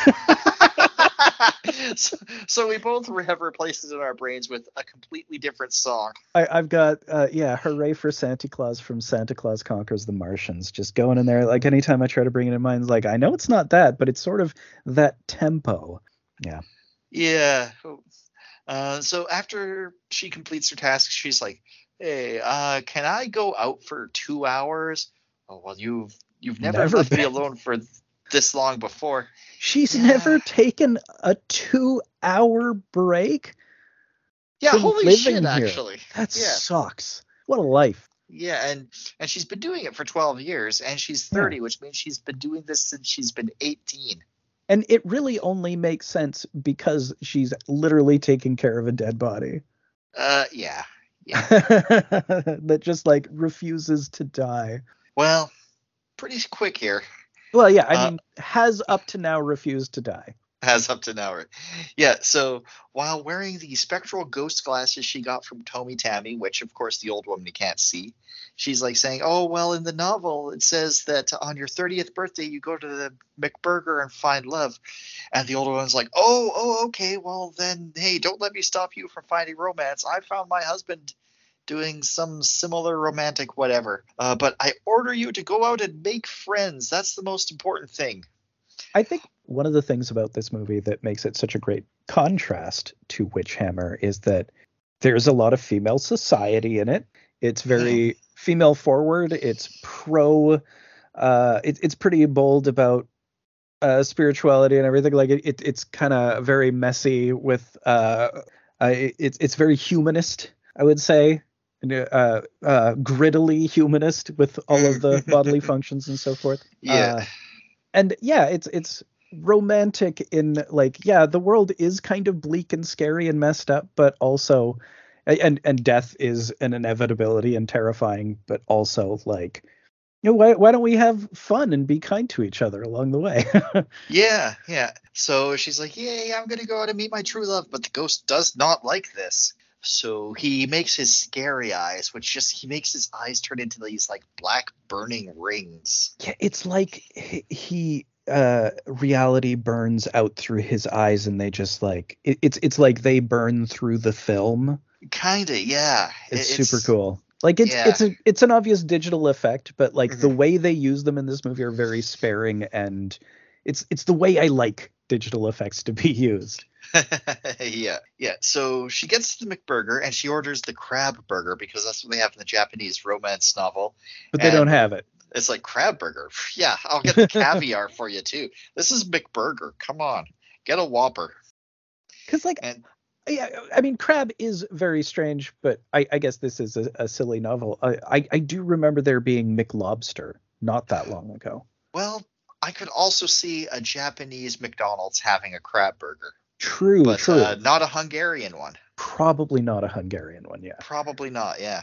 So yeah, so she's like, okay, well, it didn't quite work, but hey, maybe I'll still find love. And this guy's like, hey, is this seat taken? And and he sits down across the table from her, and she's like looking at him and like trying to fall in love with him, and he's just kind of ignoring her. And then his wife sits down at the table. Womp, like, womp, womp. womp womp. And and she's ordered what's basically like the classic big extra. Oh So, yeah, Like the early aughts, it's it's like very oniony and lo- a lot of lettuce and mayo on the top. yeah. It does not look great. No, no, it doesn't. It looks Uh, authentically McDonald'sy though. It sure does. It doesn't look like the burger that Michael Douglas tried to get in falling down. It looks like the burger he would have ended up with. Yeah. Uh, so back to the old lady who is forced to fend for herself for two whole hours. Uh, That's hard for a dead body. Yeah, she she wants the biscuits.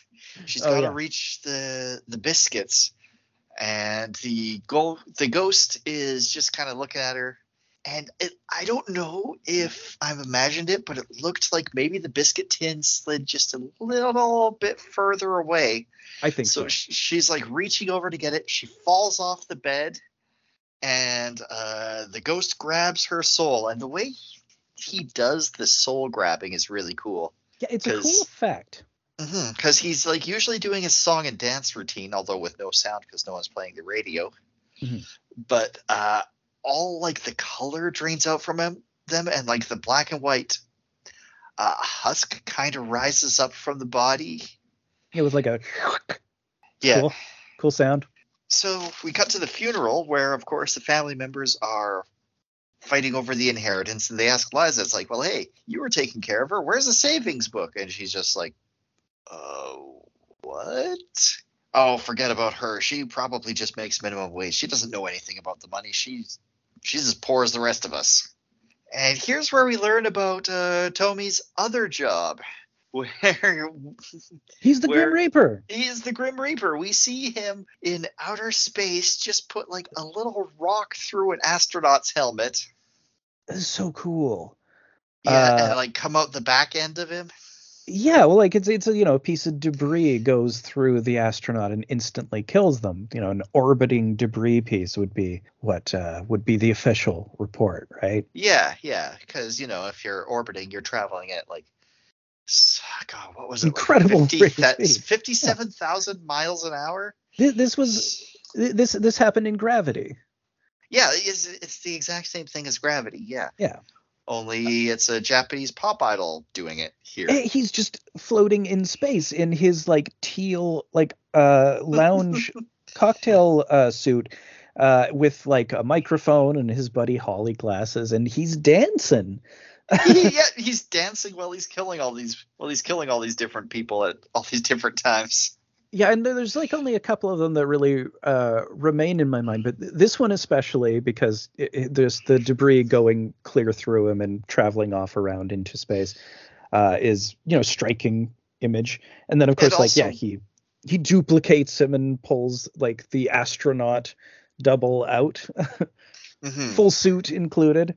Yeah. So uh, back to Liza. She's leaving the uh, the funeral, and at the bottom of the stairs of I guess the apartment building is this Peg Bundy looking girl, uh, who is being hit on by Henrik, who I can't tell, but I think he's the landlord, but I'm not really sure. he is related to the lady who like isn't he one of the relatives also of, of the lady who died. I, he Yeah. might be. I think he's one of the sons there and he was trying to uh, get a hold of the place Yeah, right. So yeah, so he comes down the stairs and Peg Bundy immediately locks eyes with her, or with him rather, and he's like, "Oh yeah, I'll see you later. Here's my card." And he just kind of glances at Liza. Hey, do you want one too? As we're gonna see, Henrik uh, keeps his options open. Although it's weird like she kind of immediately uh, sees him like because she she sort of immediately sees everyone as a potential suitor. It's it's like Yeah, uh, Homer with the the Terminator vision trying to find prospective suitors oh for- yeah, for Patty, yeah, possible homosexual. possible homosexual. yeah, she she just like, well, this guy, I mean, he's handsome and he has money, Yeah, yeah, and although he's obviously a complete sleazeball. he is very obviously a sleazeball. Like the way he's kind of hitting on both of them at the same time, but very much obviously more hitting on the quote unquote hose hotter one. the the one who looks like like you said, she's got a Peg Bundy look. She looks like she would be on a 90s Fox sitcom uh, as you know uh, someone that would be dating Jerry or that Yeah, Uh, or, or or like uh, one of the wife of like Kevin James in one of those shows. yeah that that would be it too. Yeah, like a, a a television hot that's also sort of like uh, a, a little white trashy, like trying to trying Yeah. to like intentionally lean that way. hmm So uh, yeah, so then we cut to the police. Oh god, so the police station. The establishing shot of the police station is so good because the S is like hanging upside down, like below the sign, Hmm. and like and like letters are missing. Yeah, uh, the, the the police the police in general are in disrepair in this movie. Uh, our our main policeman as well is just like constantly suffering calamities. yeah, our, our chief of police kind of reminds me of Chief Wiggum in a way. yeah, He's like, ah, you can lead a horse to water, but you can't make it something something. something, something. Where there's smoke, there's thingy. Yeah, he can never really uh, put together any of these aphorisms. That's mostly what he's trying to say in most circumstances. Yeah, so um so the two old hags from the funeral are like, "Oh, I bet that Liza person just killed her and she wanted all the money and blah blah blah." And he's like, "Okay, let me just write this down on my invisible typewriter and get my best guy to look on it." Hey, you naked guy, you're a cop. Yes, I am a cop. I'm also naked. Yeah, so why was he naked again? Uh, because Like he's new in town, right? He's this is his so new in town that he's actually homeless. I think. Yeah, I think he was showering in the uh, police bathroom or something. I think that's what it was. And yeah, he's just wearing a towel. Yeah, he he's Paul Belliniing it. Yeah. And he says to the old hags, "Is like, hey, this guy's gonna look after you. He's a really good cop, Probably. probably." And like he's from the sticks or something, right? He's like some rural cop who's been sent here and uh, for whatever reason, some- like I, I don't think he's a prodigy or anything. no, he's not. He's not that bright. I don't think. No, he's just noble. He he's Yeah. a he's a legitimate good guy. hmm Well, maybe the Inquisition sent him here because they they tried to confess on him, but they couldn't kill him because he's invincible. He does He's seem to too be noble. invincible. Yeah. His So- his nobility is his shield. Yeah, so um, so we're back to uh, Liza's apartment, and she's cleaning up after the funeral, and like the chalk outline of the old woman is still there, and that's gonna be there throughout until the end of the movie. I I love the way chalk outlines build up in this household. That's it's a very funny recurring visual gag to just like you'll see them walk over multiple body outlines to do something. It's like, oh yeah, man, this movie's been chaos. so they are listening. Uh, her and the ghost, or I think just the ghost, is like got his ear on the floor and is listening to uh, Henrik fucking Peg Bundy on a bouncy ball on the floor at the, Oh at the yeah, floor below them. like like a, a an exercise balance ball. Yeah, like one of those ones you bounce up and down on, and they're, they're Yeah. fucking on top of it. Yep. Uh, so uh, later on, some one of the old ladies is like saying to Peg Bundy, "It's like, hey, here, uh, my idiot son needs a wife, so take this ridiculous recipe book and ensnare him for sure. He can't resist the recipes in this book." Yeah, th- this is his his wife died, and he has not been able to uh, deal with any other woman since, uh, because they just don't cook the way she did. And this is his wife's special cookbook for all his favorite dishes, and they're all weird and disgusting. They're all stuff like the Ninja Turtles would eat. Yeah, like like carp with maple syrup is one. That's the Um, first one. Yeah, there was. Oh gosh, what else was Most there? of I've them written have, some like- of it down. Tea with pickle vinegar. Yeah, they're they're always like some really gross combination, like two things that are fine on their own but are really gross clash together. Yeah. So Liza finds the recipe book in the trash. Immediately, obviously. yeah, and she's like, "Ooh, I'll make, I'll make this, and this will uh, attract the guy in my dreams." So she does cook it, and this really schlubby guy comes into the the bottom of the apartment. I guess she lives. I guess he lives in this building too. And is like, carp and maple syrup, my favorite. Ugh. And, and he comes up, like he smells it. He comes up. She invites him in for dinner, and then he just freaking like, like oh man, um, the way he eat, like they're having a nice conversation, but then the way he eats it, oh, he houses that stuff. like he's like face first in his plate, just like shoveling that shit into his mouth. He's like, oh, you don't understand how much I've wanted this since my wife died. I haven't been able to eat in two years.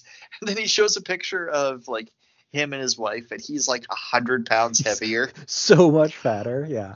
Uh, Yeah. and and he's just like, it's it's like The Simpsons eating their mounds of food in like early episodes of the series. or, or like Homer when he's in hell. Yeah, it's like, I don't get it. S- Whatever the celebrity was, gave up after 15 minutes. Oh yeah. I can't remember Damn, who it I can't remember either. I should know. Oh well. So yeah, he's like, "Wow, do you mind if I call you Malvin, like my wife? Also, be my new wife because uh, you're gonna be her replacement as long as you cook this stuff for me every day." And she's like, "Uh, okay, yeah, sure." She's like it's it's so weird how much she just wants to find any man now that she's 30. It's it's sort of a biological clock thing for one thing, obviously, but it's because of this romance novel mainly. Mhm. and and just like she's obsessed with finding any man and any man she finds will be the right man because you know magic and Because she found the right him. age yeah, because that's it'll be even though this even though this guy just he's obviously the black egg like you put that one back you don't want that one no he's gross Yeah. you, Um, you don't want to eat this stuff the rest of your life why do you want to cook it Yeah, no kidding. So as she's getting the tea with the pickle vinegar, uh, the ghost blows into him. This is his main way of how he kills people. He just kind of blows his breath into them. Yeah. Like just kind of like really gentle looking and sometimes it'll be accompanied with green smoke sometimes it won't Hmm. usually it just like floofs their hair a little bit yeah and then something grotesque will happen to them Yeah, usually he- very horrible Oh yeah, so he's choking on fish bones while the ghost is dancing with his, his little ding ding ding. I don't know how the real song goes. I hate when that happens because it is a catchy song, and I like it more Super than I catchy. like it's not unusual. so, uh, yeah, so he falls to the ground choking. She comes back with her just a jar of pickles and and puts it down and grabs the this knife and she like does this whole twirly whirly bit with the knife and slashes but and I, I thought she had like cut his throat, but no, well, she did, but she did an emergency tracheotomy. Emergency trach. Uh, she she's extremely skilled, but uh, yeah, he he fucking died. It's too late. Yeah, he yeah, she did it He's too dead. late, and he died. I love she used a bendy straw and bent it. For Yeah. some reason, the fact that the bendy straw is bent is like, I don't know why that just Extra flair. laugh. Yeah. Uh, and we cut to the ghost, uh, Tomi Tammy, uh, taking in Inuit Fisher by turning into like a Finding Nemo with glasses. I'm not really sure, but like he's very briefly a CGI fish. Yeah, I don't I don't know, but like yeah, he he's just like walking alone on the tundra, like far from anyone else. Yeah. So uh, Liza finds a phone in the attic. So one of the things, like why she wasn't able to get help for anybody, is because she doesn't have a phone in her place. Yeah. But she finds like an old timey 1920s phone. Uh, with, like, this- yeah, with and with like the separate earpiece. Yeah. Uh, in the attic, so she just hooks that up. And a pamphlet for a museum exhibit about a fox fairy falls, and she Right. starts reading that and learns. So th- about this how- is this is the first piece of the the puzzle. Uh the, Yeah. that like the the Fox Fairy puzzle because they will keep finding little fragments of it because there are pieces cut out. Yeah, one of the pages is like not just torn out, but neatly cut out in a square. Uh, so we find out that our naked sergeant has been like obsessed with the case apparently, and he keeps cutting himself with the cursed knife that she had used to uh, perform the tracheotomy, which I guess he had taken into evidence off screen or something. Dude is incredibly clumsy. So th- this is his whole thing. Like he is constantly injuring himself. He is never not bandaged from some sort of calamity he's caused. I wonder if I wonder if death has already been looking for this guy. Presumably, but like he's Uh, too noble. He's too good. Uh, his, his he, he's completely righteous in his approaches. Oh, he, he's gonna he's gonna suffer before the end. Oh man, the shit that happens to this guy. but like in a Mr. Bean sort of way. It really is. It's it's played for laughs every time because it's like, oh, like the first time it happened, uh, I thought for oh man, okay, so he's the next one dead, and then he's just fine. Yeah, it's just like slapstick. Like he just keeps it because he ultimately moves in. Yeah. Because like she's renting one of the rooms so that like she can make some money because now she Yeah. doesn't have a job. Yeah, he he moves in to uh, one to investigate her, and two to have a home because he doesn't.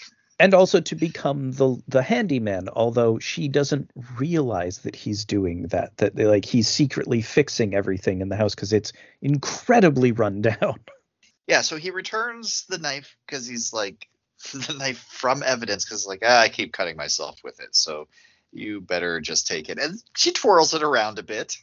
she's very skilled with the knife Yep, i wonder why like i, I wonder where she That- gained her knife skills that doesn't does come up not get explained. No. because she she she is skilled. She does like female prisoner scorpion shit with that knife.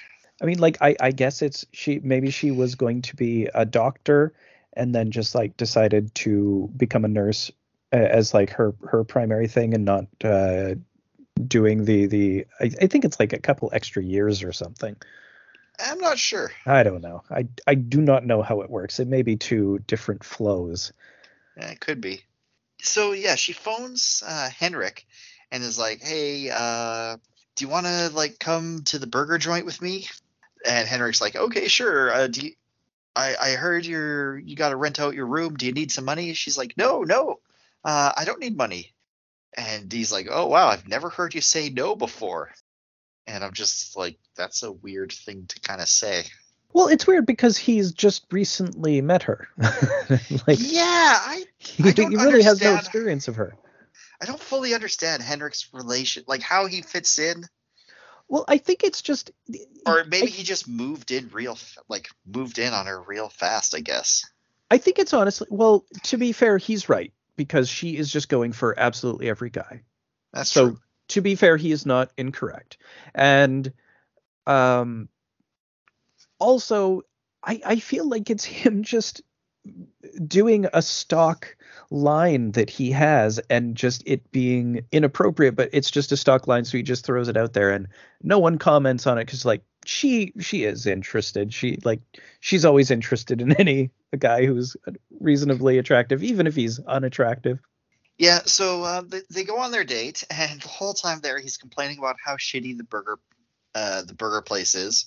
Uh, compares Liza to an alien, and then leaves to go make out with a blonde girl in front of the window while Liza watches, and then returns and is like, "Hey, I'm gonna go leave with her," and then doesn't return the spare key that he had. So uh, great, great, great first date. yeah super Yeah. Uh, meanwhile, the cop is fixing the boiler because they've got no hot water because that's been broken, and so is all this other shit. And the ghost just kind of blows into the boiler, and it turns into a flamethrower that just lights his face on fire. yeah But- it's it's a home alone type gag Yeah, but he, yeah, and he like totally like Looney Tunes, and he's just in the next scene with like his face is all black except for his eyes. Yeah, well, it, it like it, it's it's totally uh, the ghost is doing Home Alone gags to him the whole rest of the movie, Oh yeah, like just uh, rigging various things in the house to like blow up in his face in various different ways. supposed and, like, to the- be fatal, but it never Supposed works to be fatal, but like he, like the Wet Bandit, uh, has a cartoon resilience to all of it. he does like like yeah it's that it's that exact thing where if he was daffy duck his beak would just be on backwards. And he'd have to like just tilt it back in place.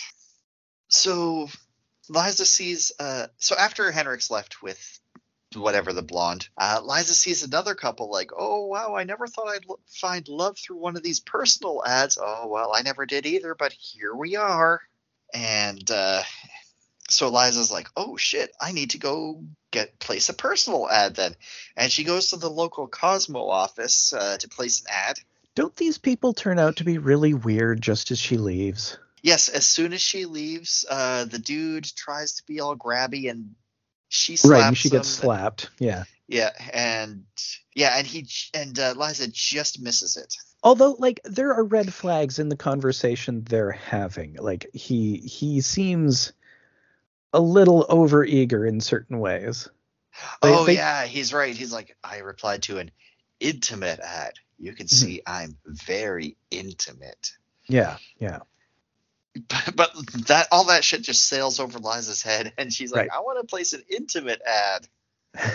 well yeah again like it, it totally does seem it, it it's almost like a parody of the Amelie thing or of a uh what you call the manic pixie dream girl where she's looking for the guy to fix. Like she's the manic pixie dream girl just seeking the right guy to do the knife tricks and magic with but like they keep fucking dying on her. Yeah, but a creepy dude with glasses is looking at her ad in the dark. Oh Uh, We boy later, we later learn he, it's in the dark because he's in a cupboard. That's Yeah, where he and- goes when he gets anxiety. and he's like uh a woman's womb is the gateway to hell no he's, he's not that bad he's trying he's trying. He's not. he's not evil He's not evil, but he does get the wrong idea from the personal ad.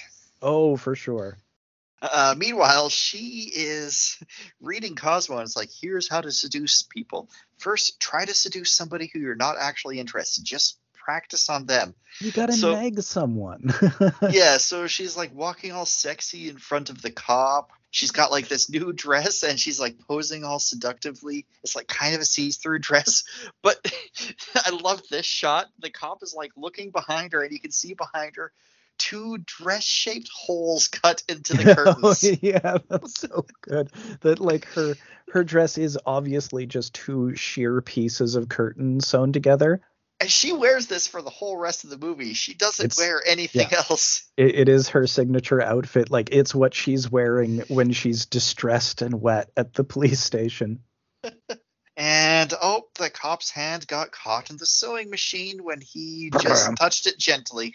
Yeah. Womp womp. after she had so skillfully used it to create her designer dress which is why it's kind of see-through because it's a curtain It's Like, a curtain. it's one of those white kind of frilly curtains that you can obviously mostly see through. Yeah, yeah. It kind of looks like a well, like a doily. Yeah. Uh, so she gets a reply to her ad from this uh, Ludwig guy. Uh, but she also sees in the shadow of the of this plant or flower or whatever, it, the shadow looks like a fox and it kind of barks at her. Mhm. So she t- so she tosses the plant, and uh, yeah, she gives herself a makeover and ends up looking exactly like the model at, on the cover of the Cosmo. right. So at the burger place, she's set up the date with Ludwig, and he's hiding behind the pillar at first. And then he, when he finally does sit at the table, he can't stop staring at her boobs. And then he's like, "So I've never been with a woman before. Uh, how much is this gonna cost?" uh, And she's like, "I don't know. Just buy me a drink." Oh, okay. yeah, he like there there is a, an obvious There's Like- an obvious miscommunication. just really obvious communication with anyone who ever talks to her. She's like from another planet. Like the the the angel of death is a good match for her because like she has not experienced uh any conversation with another human being who wasn't that dead body for what 12 years I she's, guess, she's yeah, like because she hasn't. in Yeah, because she hasn't taken a, more than two hours off in Yeah. those twelve years. yeah she has exclusively been living with this person who like is immobile and does not seem to converse with her. Like obviously knows nothing about her even though she has spent almost 100% of her time with her for years. Yeah. so she no longer knows how to experience humanity or talk to people in any sort of way. Uh, meanwhile, we cut to the cop uh, fixing another thing, and just he's just getting electrocuted, yeah just casually just casually getting electrocuted while still like turning the screwdriver. Anyway, re- regarding what I was saying there uh, uh, about the uh, uh, stuff, uh, it, it's it's like it, it feels like this movie is a metaphor for returning to dating after just uh, having a lengthy, severe depression depressive episode and just being completely incapable to deal with people for a length of time. Actually, yeah, it kind of reminds me of when I tried to do online dating a bit. I was it did it never worked out. Never worked out. Although nobody died in my case that I know That's of. good. That's good. Uh, definitely nobody died in my house. That's, I that is can ideal. Confirm that. Yeah, you were not involved in any deaths. Let's just clear the air. yeah, yeah, yeah. Uh, I've never been to Peter's Rock. Never been to Peter's Rock. Uh, I was scared to go there, honestly. Too many witches. Too many witches there, from what I hear. I, I haven't been I there hear. myself to confirm. myself. Yeah. Uh, yeah. So, so Ludwig asks her, uh, "Are there any cupboards in your house?" so he goes to hide in the cupboard. Uh, so here's another part where I noticed that the lo- outline from uh, the guy who first movie. choked on the fish is Oh, the second, there now second death. Right. in yeah. the living room because the other because prior to that it was just the lady in the bedroom. Right. And yeah, so he's hiding in a cupboard, and then, and as soon as she comes back into the room, he jumps out and is like trying to pretend he wasn't in the cupboard. She hands him a drink, and he's like hesitant to drink the alcohol. Because Uh, he's she- never had alcohol before, right? I think that's what it was, and uh, it might mix badly with his medication. Right. But she puts on the music and he starts dancing. And the ghost blows on him, which causes him to take a drink. so as he's dancing, it's not a chalk outline, sorry, it's masking tape because it Right, gets yeah. caught on his foot Right. and, and he trips on it and uh, he grabs her. He's dancing. He trips on the tape. He grabs her boobs. He falls over and dies because the alcohol mixed with his medication and killed him uh, instantly. Yeah. So it, it, it was like severely contraindicated. Yes. And while she's lying underneath his dead body on the floor, she's looking up and she's seeing a fox shadow in the gross ceiling stains. Or is it a metaphor? Uh, could be both. So the cop is reporting to the superior he how and the superior is like, "Hey, so you haven't got any info? Uh, the old ladies haven't told you anything. You haven't learned anything about anything. What are you even doing?" And it's like, "Oh, well, I think she's innocent." Yeah, but you haven't done anything. Tell you what, why don't I take a look at her phone records because she obviously has a phone, even though she didn't make the phone call. And her not making the phone call right away is why one of the people died. So I'll do your investigation. Okay. It's like, yeah, fine, whatever. I, I really uh, that that sounds great. I don't want to do that job. It, is weird because again, it, it sort of echoes with our, our previous movie. Again, it's like, well, obviously she's guilty. I've decided she's guilty. So why aren't you convicting her of her guilt right now? It's like, well, I don't think she is. It's like, get me pictures of Spider-Man. yeah, on. like find proof. You can find lead a proof, horse to water, it. but fucking hell. Yeah, but you know th- something. Something, something. And he's also, and so then we cut to him like fixing the the toilet tank. He's got the ladder balancing on the bowl, and of course he falls. Then we, oh, here's where we get where they're in Japan, where there's the blue samurai and the pink ghost lady, but it's just like her and Henrik. Yeah, Heinrich. And she, hein, Heinrich, and uh, she has a foxtail, and he kisses her, and then and then dies, and she wakes up from the dream, and yeah, she's talking about how. She, I think she's talking to the cop. She's like, "I'm scared. I turned into a fox fairy. I keep finding shadows. I'm cursed." Right, and she shares with him the the pamphlet that she found, and he is like, "Well, we're missing some pieces here," uh, and they because he starts to track down the missing pieces too. It's him who yeah. ultimately finds them. Yeah, that's right. So she goes to the library, and of course, the ghost is following her. She's like looking at all this information about uh, fox spirits and Japanese mythology and stuff. And she sits across from this uh, mar- this guy who's reading a marketing book who the ghost uh, scares him, and then he just falls back on him from his chair, cracks his head open, and dies. Uh, rip, Mister MBA. Uh, yeah, this guy, like, the, the thing is, all of these guys who get killed off, I mean, none of them necessarily deserve this, but it is always kind of funny because all of them are kind of just generally dislikable in some fashion. They're all like, this person is a fucking dud. yeah, basically. And um, and this guy, like, it's it's like again with with the the dating metaphor like these ones are a hard out right away. Like mm-hmm. but him like it doesn't even get to a date. Like this guy is an obnoxious mba guy and like he he just like falls over dead when she's meeting him. It's like no no dude i can't even. Yeah and it's like she's not even meeting him for a date. She just sat across him from him at the library while she's researching her deadly curse. But he immediately latches onto her and that's what kills them. It's that's not her interest no it's them being interested in her that's that's yeah. actually uh, mentioned in the curse which is is kind of key so yeah. yeah which of course eh, which makes sense because Tomi will kill anyone who's interested in her because only he's allowed to be right he's extremely jealous he's so jealous so anyways she notices that another person has died immediate immediate proximity from her. So she's like, she I'm out. actually gonna I'm actually gonna get the fuck out of here and leave and just go home and not talk to anyone. And she drops her scarf, and this guy's like, "Hey, ma'am, you dropped your scarf. You dropped your scarf. Uh, let me return it to you, ma'am." Boom! Hit by a bus. it's it's a classic Final Destination style, like, uh, yeah, step into the street and ka just completely destroyed, and she just keeps going. Yeah, so so her living room has even more chalk outlines or uh, masking tape outlines now. Uh, We've had looks, three people die there now. Yeah, uh, she looks out the window, and this uh, chimney or roofer worker guy just kind of looks, glances up at her, waves, falls off the roof.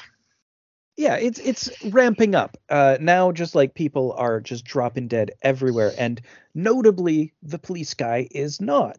Even though constantly he is being barraged by potential death. Oh yes. Um, Tomi is watching from the outside window to her bedroom while she is trying to overdose on pills. But then the cop comes in to save her, and is like, but the way he saves her is kind of like weird. He's like, here, if you need to chew on something, uh, have this instead. Uh, I don't know if it's like a cracker that he gives her. I'm not actually sure. I don't know. Um, he, he gives her something else. He, he's just kind of there for her, nobly, without Yeah. asking anything. Yeah. So like they're kind of they, they start talking a bit. They they look at this one portrait that's hanging in the room of this beautiful woman, and he's like, "Hey, but you know what? And if you flip it upside down, the hair of the portrait, when flipped upside down, turns out to be a lion." Mhm. Which uh, this is going to come up later on. And he's like, "See, it looks different depending on what angle you're looking at it from. But whatever way I look at it, you're innocent." Mhm. So uh, yeah, she she tells him about the she tells him about the Fox Fairy thing in the pamphlet, and uh, they see that another picture on the wall that looks like a Japanese uh, artwork thing came from the pamphlet.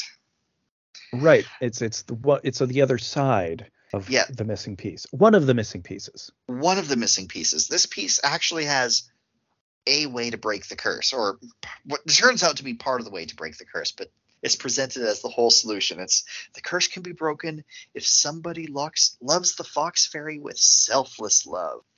Mm-hmm. Which at, at this point we kind of already know is the police officer, although she Yeah. is completely unaware of it as of yet. Yeah. Uh, we have a hilarious scene of the cop falling off of a ladder and landing on a cactus in her apartment. it's it's like uh, the police cops thing on The Simpsons. yeah. They actually do that gag, right? Someone falls on his butt onto a cactus. Oh, maybe. I think possibly. I think so. I think it's like done twice in the episode, actually. The only one I for sure remember about that is when like there's somebody at the edge of the building and Wiggum's like, "Don't jump," and the person jumps and then Wiggum just shrugs and looks Oh, at the camera. No, I mean the one where Homer changes his name to Max Power because there's a cop named Homer Simpson on this show called Police Cops, and it ruins Oh. his name for him. so I don't remember that. There's like a fake goofy cop where the the the moron cop is named Homer Simpson, uh, and there is definitely a thing where he just falls on his butt on a cactus. I must not have seen that one. That might be. It is later down the line, like that's maybe Yeah. season twelve or thirteen, like near Oh, where okay, I stopped I- watching too. because yeah, that that'd be past where I watched then, uh, probably. Yeah. So she figures somehow that uh, Henrik's going to be the one who loves her properly and breaks the curse. Sure. Uh, I yeah, don't know why she would possibly think that that guy. She she doesn't have good radar for for dudes. She Although again, doesn't. To be fair, she has spent 12 years not experiencing human beings. yeah, that's true.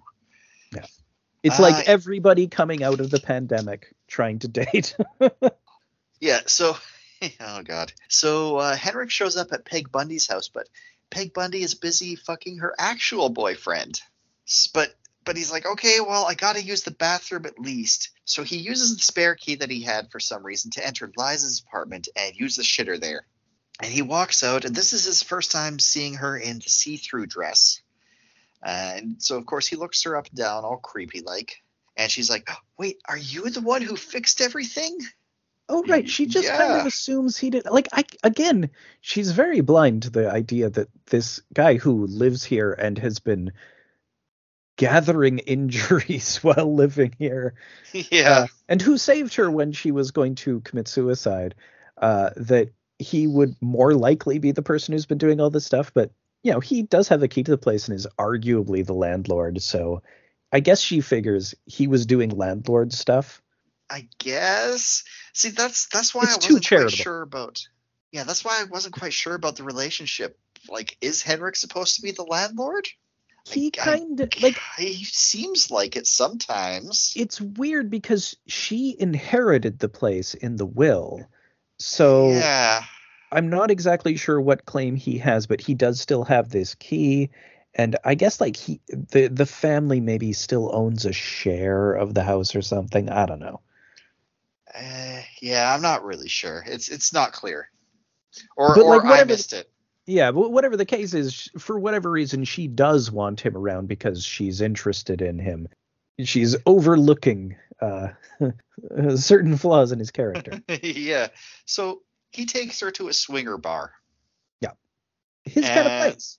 Oh yeah, where he begins swinging with this uh, Well, the Cosmo editor, it turns out, is like, oh yeah, no, I wrote that article. That's all bullshit. And yeah, they Henrik and the Cosmo editor start flirting. He ignores her. The Cosmo editor's like, you know, uh, men are just meat and vanity. yeah. Uh, but but Henrik still goes home with her, so so and like here I thought this was actually real because he's talking about she's talking about the curses. It's like, oh well, I'm not gonna die because I'm pure giggity. And then he just falls, like bonks his head on the door. And I thought I thought this was it, and this was just how he dies. I mean, and that would he's like, totally be viable.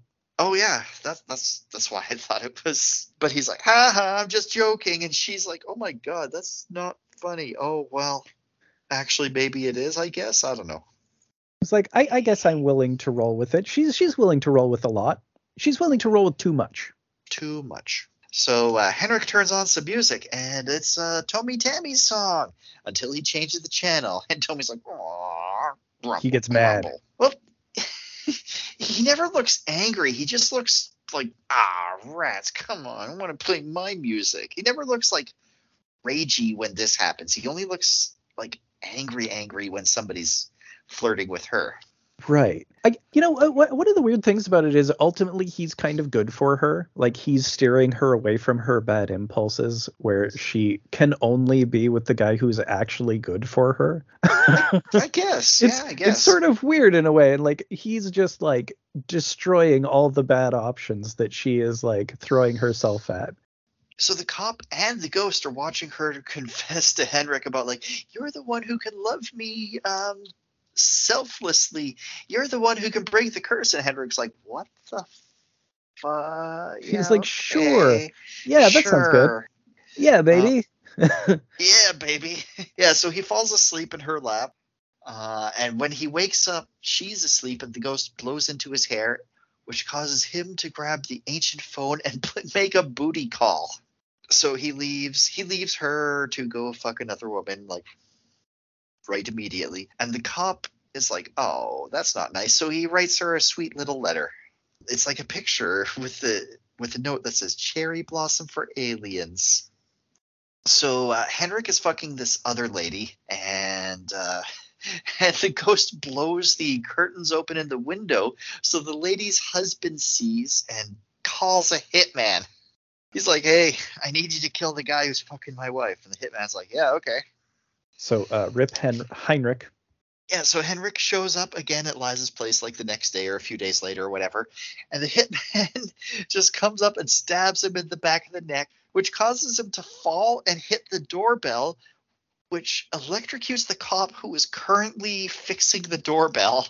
Uh, and the hitman, I guess, as he's trying to escape from the scene, falls down the stairs. And Does he die too? I thought he died, but I'm not sure. I'm not clear if he dies or not. It's kind of implied he is because he left his daughter outside the apartment and it's implied that she's been there for a while. Hmm. But nobody really mentions this hitman ever again, except to say that, oh yeah, Henrik was killed by some hitman. So we finally caught up to the interrogation from the opening scene of the movie. And she's like saying, Yes, I'm an evil fox spirit. I did all this. And we hear that like bubbling sound coming from the back of her head. But it's their old Soviet coffee maker. This is, like a very silly gag that like it, it seemed like something was like her head was going to like it, was Like- going to be like the end of the Oregonian where they're like driving into the sun or something. Yeah, or like like the hair was gonna turn into an evil fox. But Yeah. nope. Uh, nope, it's the coffee machine. So Zoltan, the cop, shows up, and the, and the chief's like, "Holy shit, you actually survived all that?" Yeah, I did. Anyway, she's innocent because a hitman killed Henrik. Yeah, I saw it. I, I was literally right there getting electrocuted. So, so you know, with him to say that she's innocent, uh, he's able to take her back home, and she's lying on the bed, and is all like, "Well, or what can I get for you?" She's like, "I want Mekk Burger." Of course. So, so he goes, and as soon as he leaves, she starts taking pills, and she's lying down right where the old lady was lying down when she died. You can tell because the uh, tape outline is still there. It's much larger than her though. Yeah, yeah. Um, so she dreams about being in Mekk Burger with Henrik, where she hands him the note uh, that that she thought was by, left by Henrik, but it's the cop, the the alien, uh, what was it, alien cherry blossom thing. Mhm. And yeah, this is so. Right now, we've got two things happening. We've got like her talking to Henrik, who turns out to actually be Tomy Tani in this dream slash purgatory, and we have the cop hilariously slow motion running through the apartment, trying to get to her before she dies from overdosing on pills. Mhm. The dream sequences in this, uh, like th- this whole dream sequence where she's in Mekk Burger with Tomy Tani, th- these look really looks amazing. Here's where like it's lit with this pink glow under everything. Oh, it's it's more yeah, it's got this pink glow because what he does is like when he reveals that he's Tomy Tani, uh, because basically she says to him like, "Hey, did you did you draw this? Yeah, I draw this. Did you also fix the sink? Yeah, I fixed the sink. Sink wasn't broken. That's when everything goes all dark and like the whole city except for the Mekk Burger is buried under snow. But then like it's this gorgeous scene, like like really it can't be overstated how beautiful this is. Like these Japanese mountains just sprout up and these like cher all these cherry blossom plants uh sprout up and start like blooming imme- immediately and like the Mekk Burger's all lit with this pink and it's got like the falling cherry petals It's it's it's like her in it's her dream version of the romance novel. It's like this is what she envisions when she reads it. hmm Uh, and he's like saying, "Yes, I, I've always loved you. I'm also the angel of death, but it's been me. I've been killing all these people, and I needed you to commit suicide so that you could be with me because that's how it works." Yeah, and then you can be my queen of death, and we can like reign forever like this. Yeah. So, so back to the cop who's like slow motion running, and the way they do it, it's not like actually filmed in slow motion. He's just running really slowly. It's so good. It's great. Always a good bit. Yeah. So he slips and falls, and a chandelier falls on him. which is like the poster of the movie. Uh, Mhm. like her lying on the floor and him with the the chandelier on his face on the floor and like all the chaka or the the the tape outlines around on the floor around them. Yeah. Yeah. So we find out that yes, the old lady has actually he Tomy Tani met her when he was supposed to take the old lady's soul six years ago, but he fell in love with her. ago. She, Yeah. she has been essentially a dead body for six years. Yeah. Yeah.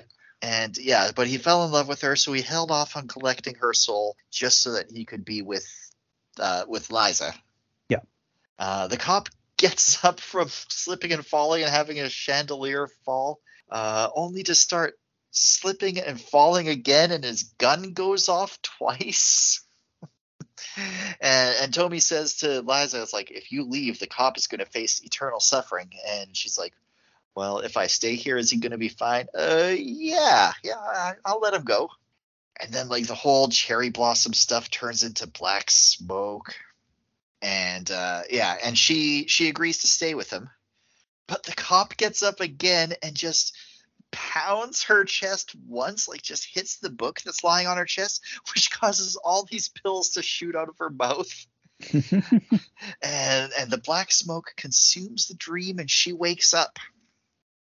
Because there's more destiny to fulfill. there is more destiny to fulfill. So, so the cop. This is my favorite bit of the whole. My like probably my favorite joke. The cop's like, "I'll call an ambulance for you," and then he, his head just kind of tilts to the side, and you hear this big crack sound. Is like, "I'll call an ambulance for me too." yeah. I mean, it's it's crazy all the suffering he's managed to go through without going to the hospital in this movie. Like the things that would kill every other lesser man in the movie because they are all lesser men than him. Yeah, but because he loves her selflessly, he's immune to the curse. Yeah. Uh, but So he just next- gets wily coyote to buy all of them. Yeah, he, he's still in pain because like the next time we see him, he's in a neck brace. Yeah. Uh, oh, we it's also here we find the last piece of the puzzle. The fox fairy's love for the person who loves her must also be pure. Yeah. And and she finally realizes like his value and how good he is uh, and uh, so like it, they find the last piece when she personally realizes it right like Yeah. it, they they find the pieces after they've already accomplished uh, what they represent Mhm. each time So yeah, he he's like talking to the chief. He's like, "Yeah, I'm gonna move in with her once she recovers." And then she's like, "Dude, be careful. She's more dangerous. That woman is more dangerous than Ebola." she's she's killed a, like a lot of people have died in her proximity real recently Yeah. So we see, so we see him visit her in the hospital, and then the the window blows open, and uh, pardon me, and pink cherry blossom flower petals blow in the window, and then the chandelier begins swinging, and it freeze frames cuts to credits, and I was like, oh, wait a sec, we still have more runtime. So so then they do the hold it. We're not going to end the movie here. obviously Uh, not So let's go on to 10 years later. They have a daughter and they're going to go to Japan. But, and like we see the cop has got like all these new and different bandages on him.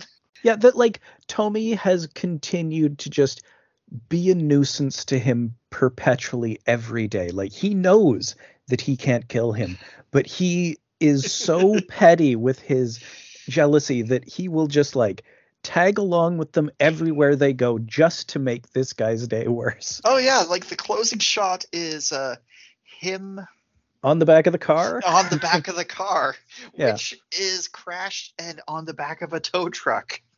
Yeah, they're they're riding on the tow truck and he is riding on the car. And they're just having a good time. Like they are used to this that like this is how life is. Yep. And and then it says they all lived happily ever after until they died. Yeah, because everybody dies. it's kind of like the, the central uh, Soviet humor at the middle of it, all that blank kind of humor of like all of the black humor of these deaths. It's it's still like I mean everybody dies though, so it's still kind of funny, right? oh man, I, I needed this after that uh, Witchhammer movie. It's a good contrast to it and i feel like in both in terms of energy and in philosophy even though like they both kind of emanate from the same region they're both kind of taking their lessons and going in different directions with them like this is the more this is the actively feminine one that's like ah you know let's let's have good feminine energy in the world whereas the other one's like this is why it's bad to have toxic masculine energy in the world Mm-hmm, mm-hmm. Yeah, um, really good CGI scenes for like the outer space bit, or or especially at the end, the the dream uh, netherworld, whatever, with the cherry blossoms yeah and the uh, looks restaurant. great Uh, Uh, really beautiful set design. I, I think everything looks really good. Uh, it, it has it's it's kind of like the the Wes Anderson thing. Everything feels really heavily designed and appealing. Yeah, yeah. Um, great visual gags too. Uh, like like the the, the ever increasing chalk outline or the like masking tape outlines that, that so many of them the guy even trips over one. Yeah, it's it's like in Halloween too, where someone uh, slips on a pool of blood and get knocks himself unconscious. It, it's that it's that gag, which is great. Yeah. Uh, yeah, it's good times. Real, It- really fun. It's really fun uh, and and just like s- such a, a visual delight. Uh, it's it's it's such a cool looking movie uh, and yeah, uh, weird. I, I appreciate a, a, boldly weird movie that kind of has, uh, even though it's very black and dark uh, in, in its comedy, it's uh, it's it's got a positivity ultimately at the core of it all. Mhm. It's like yeah, we all die, so maybe be nice to each other and have fun. yeah, yeah, I guess. Uh, all right. Well, any last thoughts before we head on to part three? Yeah, I don't know if she ever got her crab burger. I guess that's why they're going to Japan. Maybe they have them there at. Mekk Burger. Eh, maybe. Yeah. I don't know. Uh, it's weird. I, I feel like it's maybe just made up for the book, but I Oh, could see. Well, I mean, obviously it is because uh, Mekk Burger doesn't exist, but it, Well, it- it is possible that there was uh, uh, McDonald's crab burgers. Although, ew, for one, I mean, ew. I wouldn't be surprised because McDonald's did have a pizza. True, I remember the McPizza. I liked the McPizza. I think I liked it. uh, It was a long time ago. It, it was an extremely long time ago, and I was young enough that I liked it. Uh, but I think that's what it was. Yeah, I was a kid. That's why I liked it. But there was like a McLobster circa 2000. Like I, do remember, that, being in local restaurants even, but not at the one I worked at in that period. Thankfully. I never. Uh, yeah, I never had that.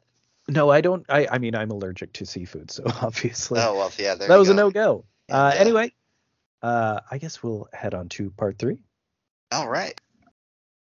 And we're back for part three, where we're talking about other movies watched in the past week and deciding what we're going to watch next week. Uh, we got quite a bunch here. Nice. So, first up is A Nightmare on Elm Street, The Dream Child. Uh, they dropped the number out. It's like, ah, this isn't a number five. This is a new, new. Uh, it's it's a knockoff of the previous one, basically. right. uh, right. so the the previous one is the dream master so final girl who you know the dream master who can pull people into her dreams right? Hmm she gets pregnant and freddy is entering reality through the dreams of the unborn baby. Okay. from the moment of conception notably and he has a name and everything and like there are all these dream sequences where she meets with him and he tells him and like oh that's the name i want to give my baby and it takes her a long time to figure it out because unspeakably dumb um it kind of has no rules oh. because like you know it, it enters through the unborn baby's dreams so he can just show up whenever and mess with reality Right. Right. uh, it's sort of incoherent as a result, maybe. Uh, it really leans into him saying bitch. He says it a lot in this one. This is the first one where it's just all the time. Although it's it, it's weird because of the it, it feels a lot cheaper, even though there's pretty good grody body horror. That's kind of the one thing you can always count on with these. hmm It it almost feels like a Hallmark movie at times. Oh, really? It's got well, like with the whole ghost kid and her having dreams about him and her dealing with Right. and stuff. And it's sort of hazy and cheap looking. Very weird soundtrack choices too. Odd movie. Uh, next up is Uncle Was a Vampire, aka Ooh, this is that Christopher Lee one, right? Or one of them? yeah, the first one in the Eurocrypt of Christopher Lee, or Volume Two of the Eurocrypt. Uh, so th- he's he's basically Dracula. This is the year after he was in Horror of Dracula, the the big Hammer Dracula movie. hmm and he's not he's called count rodrigo but he is still like he's in transylvania and he's you know classical vampire Legally distinct Dracula. yeah he- uh, count rodrigo uh, and he, at the beginning he has to uh, abandon his ancestral castle because they're blowing it up to make way for a nuclear plant oh no. so you know he he ships himself in his coffin to spain uh, to live with his distant nephew who has a castle as well okay. But of course, it turns out this nephew has gone bankrupt, and he's just working at the castle. He lives there, but as a bellhop, oh no. and it's it's just this tourist attraction now. oh jeez. So Christopher Lee shows up. He's not in a lot of it. He makes the guy a vampire, and it's mostly this guy's adventures as a vampire. But it sort of becomes like a sexy farce. Just okay. Uh, being bit by a vampire turns just all of the ladies on, so they're just all really into him and Christopher Lee. It's weird. It's very right. silly. Interesting. Uh, next up is Paths of Glory. Uh, this is the first Kubrick masterpiece, I'd say. Oh. This is his highest rated, like on IMDb, Letterboxd. This is the highest rated one Okay. in his filmography. Uh, it's it's it's sort of absurdist in a way. Like it, it's it's much like Doctor Strangelove. It's just it kind of approaches it with passion and anger instead of with humor and satire. Like you you see the the absurdity at times. Like um, they they have a guy on a stretcher, but set up like they tie him to a thing for the firing squad Right. Oh god. Okay. And and like uh, the the the general says something like, "Oh, your men died wonderfully," it, it's it's like the bureaucracy of war. Like it's set in World War One, and there's this yeah, are you know World War One. the, the the really rough one. the trench warfare. Uh, this is among it, it's set in France, and uh, it, there's this one incredible tracking shot uh, that that's sort of like it's 10 minutes long, and they sort of have it interspersed with other stuff, but like it's just Kirk Douglas who's leading the charge, and he just has a helmet and a whistle. And they just go 10 minutes across no man's land. The man is blowing the whistle and everything's exploding around him. There are people just falling away dying. It's like the 1957 version of uh, the the the opening sequence to Saving Private Ryan. It's very intense. Oh wow, okay. nice. And this is sort of like the the the the key battle because like they were sent on this thing by the generals who were like, we think if you send enough men at this one hill, you'll be able to take it. And like, well, I mean, I, I, I feel like this is practically unwinnable. It's like we feel if you throw enough men at it, you'll have just enough to hold it uh, after everybody is killed getting it. You know, Oh great. That like, sounds huh? wonderful. I, I don't love that idea. And it's like, well, it's what you're going to be doing. So it's it's them doing that. And the thing is, one of the the battalions, their their commanding officer, he got up to the top and got shot dead and fell down, and so they never left. okay. So a third of the forces just stayed in the trenches, and the general's like, "This is, uh, you know, an act of cowardice." So he wants to have 30 people executed, just 10 random guys from each battalion. Oh, that's that's wonderful. That's a good thing to do. And Kirk Douglas is like, "That's absolutely insane. I can't believe I'm hearing this." And he talks him down to one guy from each battalion. So he uh, Kirk Douglas is going to be it, it becomes a legal drama. He's going to uh, argue in the court martial for these guys not being executed for cowardice. Okay. And we have each of their stories. One of the guys uh, was on the charge the whole way because he he was in group one. He was there right to the very end, and then just everybody else died around him, so he had to go back I see. and he he got chosen because he's just kind of a misfit and people don't like him very much. I feel bad for this guy a lot. he's Mhm. just kind of a, a, a sad guy. Uh, he's the Yongri of the group, kind of. Oh no. I, I guess. Uh, wh- one of the other guys, he just he saw his commanding officer do something drunkenly that like would get him in a lot of trouble, so he throws him in here to kind of deal with it. Uh, and then there's a third guy who he was unconscious the whole time. Oh. But he he's the guy that the commanding officer fell on, and he got, he got knocked unconscious, and he just couldn't participate. Literally, like he just Oh, was not there. Well, you should have tried harder. They don't give trophies for t- participation.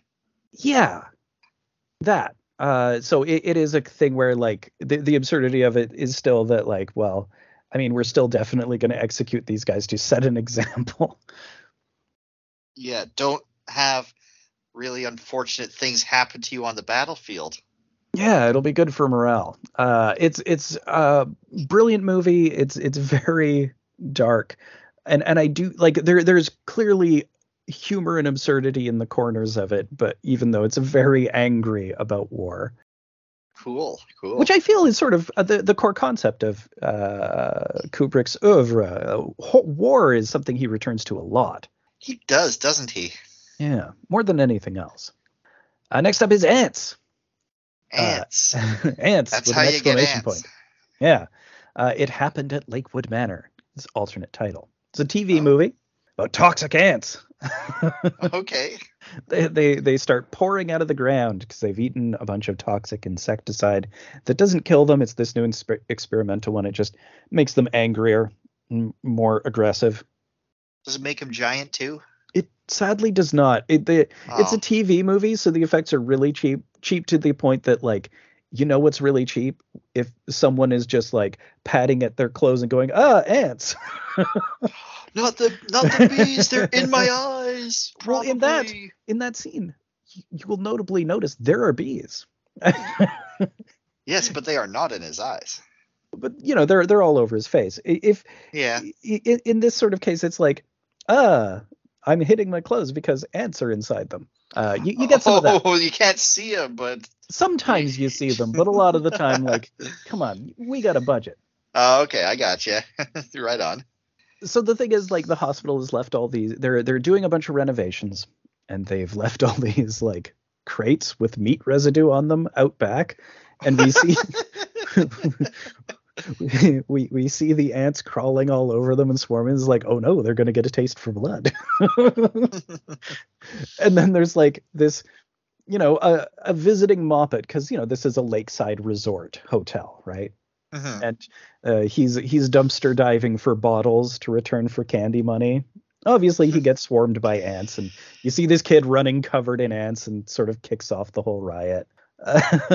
uh, ultimately, you end up with like three or four people who are trapped in the hotel because there's a moat of fire outside to deal with the ants and keep them in the hotel. But like the the hotel owner's in a wheelchair, so she can't cross that. So they're going to try to get her out of the top with a helicopter.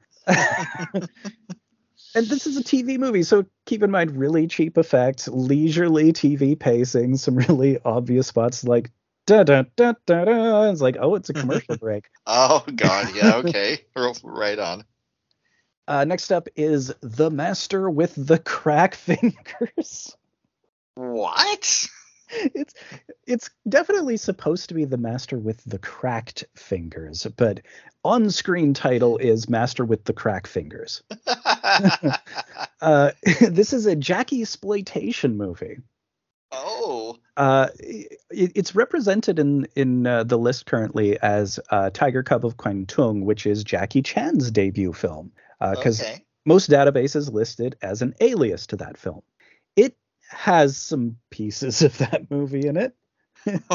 okay. So it's it's like one of these Al Adamson ones where people picked up, you know, some footage from Tiger Cub of Kwangtung and then they made their own new movie and they kind of just put in little bits of it.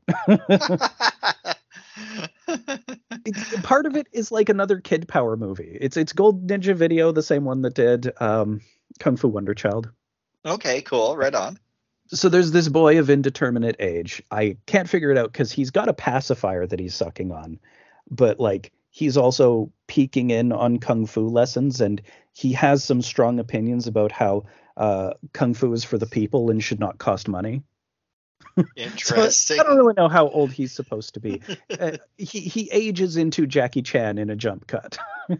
Uh, maybe he's a raver, and that's why the pacifier. maybe maybe ahead of his time because this is Yeah. like seventies. Right, right.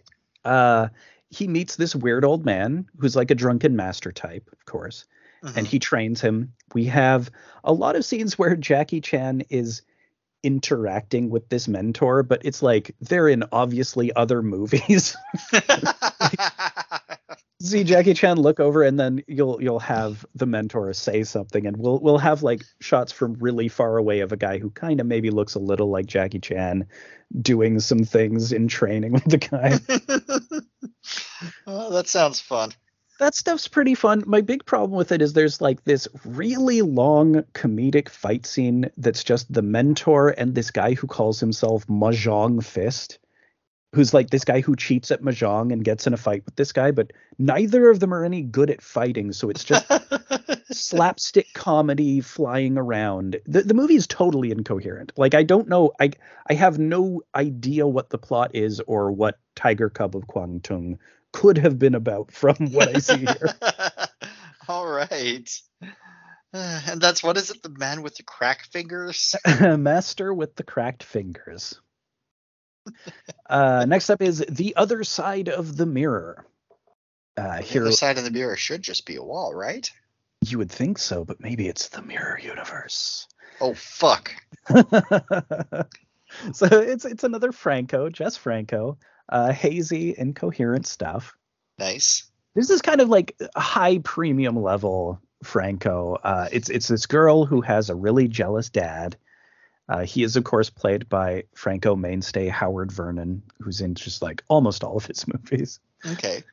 Uh, and he forces like she's got this boyfriend, and he like he's super jealous, so he is is just like kind of forcing the guy to propose to her And he's like, oh, okay, fine. Yeah, no, I'll, I'll propose to her. All right. Jeez. And they're going to get married. And then on the day of the wedding, he hangs himself, the, the father, just to ruin it, just for the purpose Oh. of, re- What a jerk. yeah.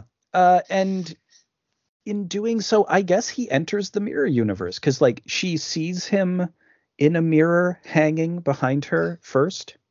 And then for the rest of the movie, he appears in mirrors and, like, tells her to kill men who are attracted to her, like the Fox Fairy thing, kind of. Of course, yeah, yeah.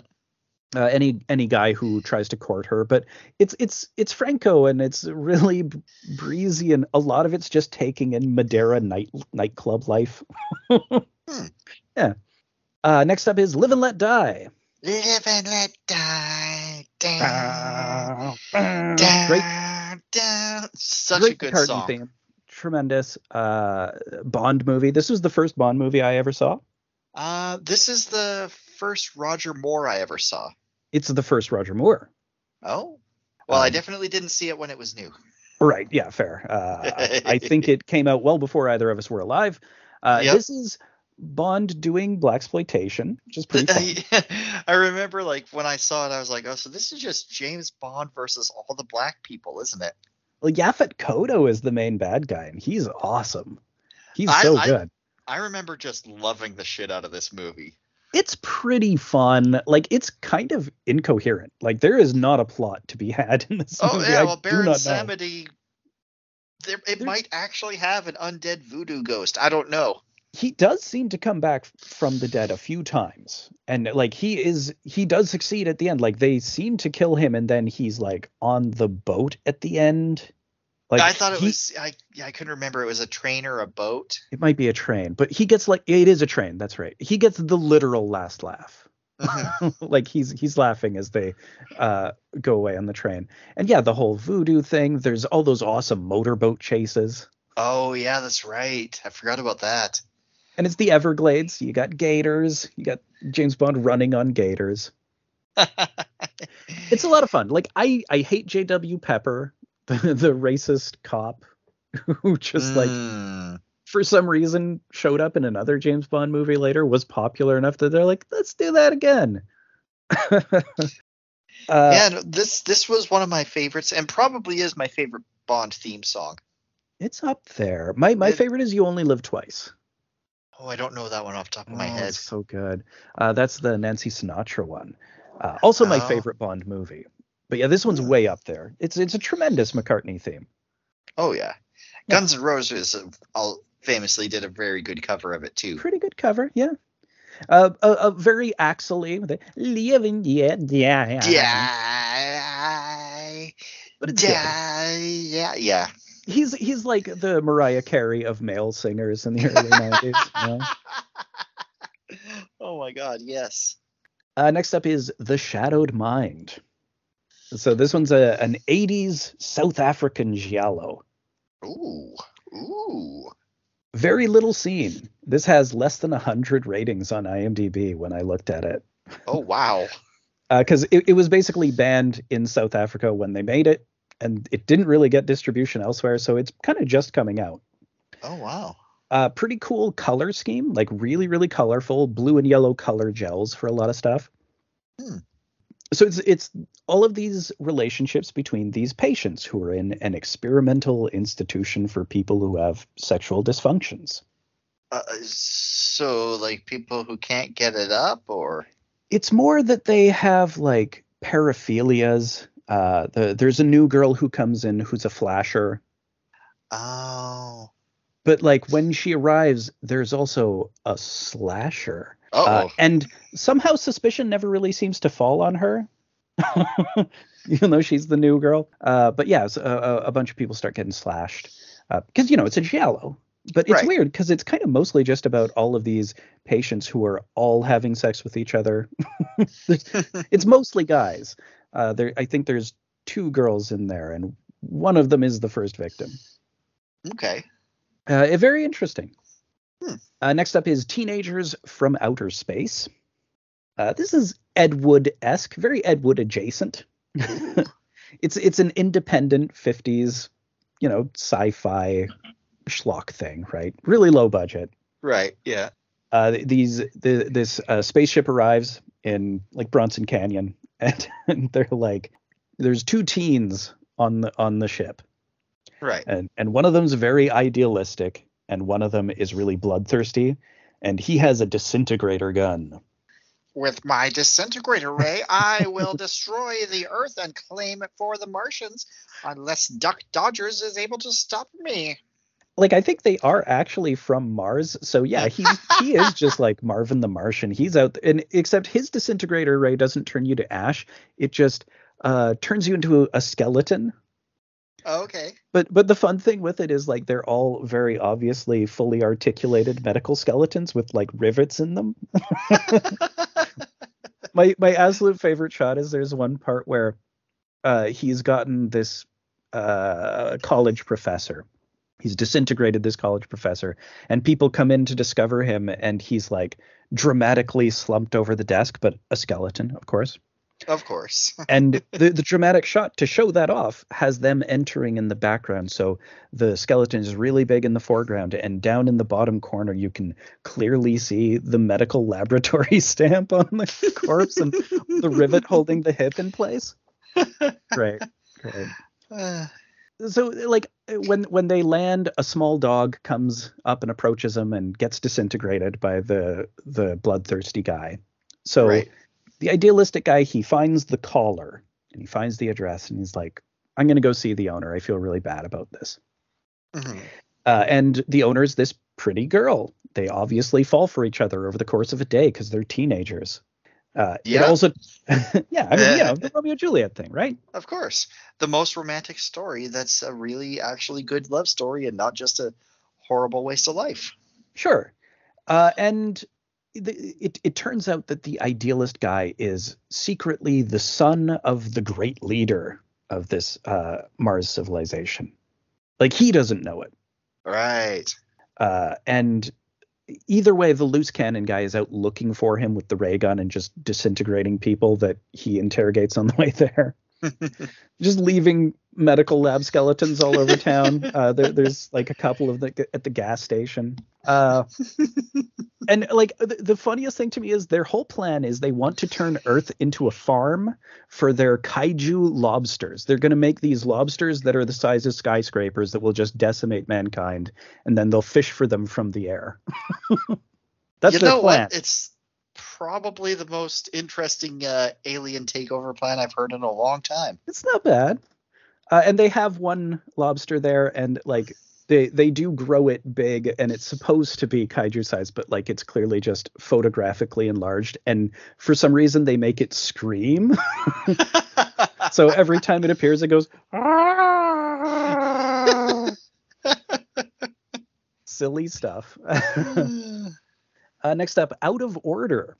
So I a- hate when I see that sign on the bathroom when I'm trying to when I'm at like a restaurant or wherever and I gotta go and it's like, oh man. you don't love that. This is Don't a, a this is a malfunctioning elevator. Ooh, that's a bad one. You, really don't want that. Yeah. So there there's four people who are stuck in this elevator. They they get in and something's wrong with the power. The alarm doesn't work, so they can't contact anyone. It's just Hmm. off for some reason. And no one's aware that they're stuck there. So after a little while they're like, we may have to get out of here ourselves. And they they start to like find ways to get out. Uh, and there's some there's some masculine personal dynamics involved because there's one lady and three guys. One of the guys is just this old guy who has a secret, but we won't know it for a really long time. Okay. He's not the devil. It's not Devil Vader, like the, the M Night Shyamalan one. The secret is I stopped the elevator to teach you a valuable lesson about humanity. like like Jigsaw. Sure. Uh, I, I, I like the the woman is there with this guy, uh, but like he he wants to date her, but he works with her, and she's not really interested in him. Right. And then there's this third guy who's young and he's kind of cool, but he I think is just there to rob the place. Like I think he's a thief in the building. Oh, okay. but he knows like he has some tools and he kind of knows how to hack elevators so he's pretty useful to have in there Uh, and it's it's very good. Like it's it's really well shot, like extremely well shot. A lot of really innovative uh, techniques. It's very minimalist in its design. Okay. Uh, very tight, very tense. A lot of surprises along the way. Like you you discover a lot of things about the people in the elevator. It's pretty cool. Interesting. Right on. Next is Halloween 2. This is the Rob Zombie one. Dig through the ditches again and burn through the witches again and slam in the back again of my. Yeah. Yeah, we. It's- I- I it got doesn't work. It doesn't work. it's, it's it's about right. Uh, this one's better than the Oh. first one. A little bit. A little bit. Okay. It's a bit more of a traditional slasher, so it sort of works. Like it, it has a bit of a structure to it that helps. Uh, not right. much not really all that much to do with the Halloween series. I feel like I, I guess it's kind of an ampli- amplification of what he was doing uh, with the first one, but it's it's weird. There's just like Michael is in a hood and kind of looks like Rob Zombie. No. And- He- He's just like a dirty guy in a hoodie the whole movie with like a beard and really unkempt hair. And he's followed around by a ghost of his mother and himself as a kid. And they're just like all together all the time. They're always having these conversations. what? Like he isn't. He just says die because it's I know it's still bad. Like don't get me wrong, it's still bad. This sounds terrible. my my big problem is just I hate the way Rob Zombie characters talk to each other. It's the worst. They're Mhm. all very unpleasant. Yeah, yeah, that's a thing. And it's very brutal like the kills are are just like kind of him getting a hold of someone and like slamming them into the ground 50 times or stabbing them over and over and over again or like there's one where he stomps on a guy's head until there's no head left like Mm. it's it's very amplified in that sort of way and it's sort of doing the slasher extreme stuff but yeah not not not very good okay. but I've finally seen it, and I, I've finally now seen all of those, and, and now I will move on to the David Gordon Green ones because I've seen that that one a few times, but not Halloween Kills yet. Kind of working I've up to it. I've heard that one's supposed to be good. I've heard really mixed things. Like Hmm. people seem to love it or hate it. It's one of Hmm. those, right? Apparently, it has a reference to Halloween three. Hell yeah. uh, na- last up is Attack of the Giant Leeches. Uh, this is another Corman produced cheapie. We got some dudes in rubber leech suits. Oh wow! I'm looking at the poster and seeing what the monsters. They don't look like leeches. They look like They look like the Guys, tentacle from Day of the Tentacle. Do you remember that They- game? they do. They so look. I, I wouldn't be surprised if it legitimately was inspired by this. Their I could see that. Uh, it's like this small Everglades town, and you know there are leech men come out of the swamp and attack people because they they uh, radiation from maybe some stuff that fell from Cape Canaveral because you know it's obviously Everglades, right? Right, right, right. Uh, pretty silly, very overheated, uh, very Cormany. Like there's this one dude in it who's in so many other Corman movies that are on Mystery Science Theater. Like this is also uh, on a Mystery Science Theater episode too. Of course. So uh, there, there's a certain layer of humor that I'm like I I I know so many jokes when I'm watching these movies. right on. okay, so what do you figure for our second movie next week? Well, the easy answer is Live and Let Die because we haven't done a James Bond on here, It's and it's one I've seen and one that I know I like, and It's a I fun movie. already know that I'd have a lot to say about it. Um, but you know what? I've been I haven't really been stepping out of my comfort zone all that much. At least not on purpose. I didn't know that Witchhammer was going to be so far out of my comfort zone. Ooh, yeah, but it's a good Yeah. movie. It's just like it, it uh, takes you some places. Yeah, yeah. So, uh, I'm actually gonna think this time I'm gonna go with Out of Order. Out of order. Very, very Yeah. good movie. I like Yeah. this one a lot. Uh, all right, yeah, you, cool. I hadn't heard of it, but you, you sold me on it. it's pretty cool. Uh, very, very like tense, very tight, uh, and it, it's quick. Like it's under 90 minutes. It, I think it maybe is supposed to take place in real time. Mm, Cool. Although we we do got to watch uh, The Master with the Crack Fist one of these days too. Oh, for sure. I think that's one we got to watch. Uh, maybe in a group uh, with Yeah. some herbal accompaniment because it's very absurd. All right. So we've got a handful of additions, even though uh, we will not be choosing from the main stacks this week. We completed a stack, so we're going to do uh, in an, an inactive pick. We've got a handful of additions that we'll just mention for coming weeks. Okay. Uh, first up, The Secret of the Red Orchid is the next one in the uh, Christopher Lee box. Ooh. So this is a German film, so it's made in Germany, in Hamburg, and it's in the German language. Okay. But it's set in the UK, and it has Klaus Kinski as, for some reason, a Chicago gangster who's running amok in England. so Klaus Kinski, Chicago gangster. a Chicago. Okay. In and the- I, right, I, I'm imagining right now. Do do do do do do do do do do yeah. do do do do. I I really hope they're they're not going to pull out the the here comes Santa Claus, but uh, yeah, it just the, the idea that Klaus Kinski for one as a Chicago gangster for some reason in the UK, but he's going to be speaking in German. uh, that alone is like okay, and so we're not done. Scotland Yard call in the American FBI agent Christopher Lee to come. now hold on. him. I thought Christopher Lee was English. He he is. Okay. I have no idea why they're calling in him as an American FBI agent. But again, he'll be speaking in German because he does speak fluent German because he was a literal spy for for for uh, the UK in World War II. the actual inspiration behind James Bond, if I recall. That is correct. Uh, next up is Spartacus. That's the next. Uh, Kubrick. Ooh, uh, I've been meaning to watch that one. It's a good one. Uh, Kirk Douglas reteaming with him. One of those huge sword and sandal epics. Uh, yep. I've seen it before a few times. Uh, pretty damn good, as I recall. You know, just Cool, cool. kinda- the the best of those. It's it's a little tighter. It doesn't have the huge bloat of like Ben Hur, which is like four and a half hours long. Oh God, Ben Hur. Too much. I've I saw it in school once. It took like a week.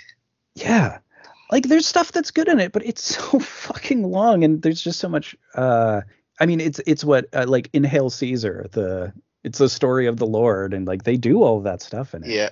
Yeah. Uh, next up is Tarantulas, the Deadly Cargo.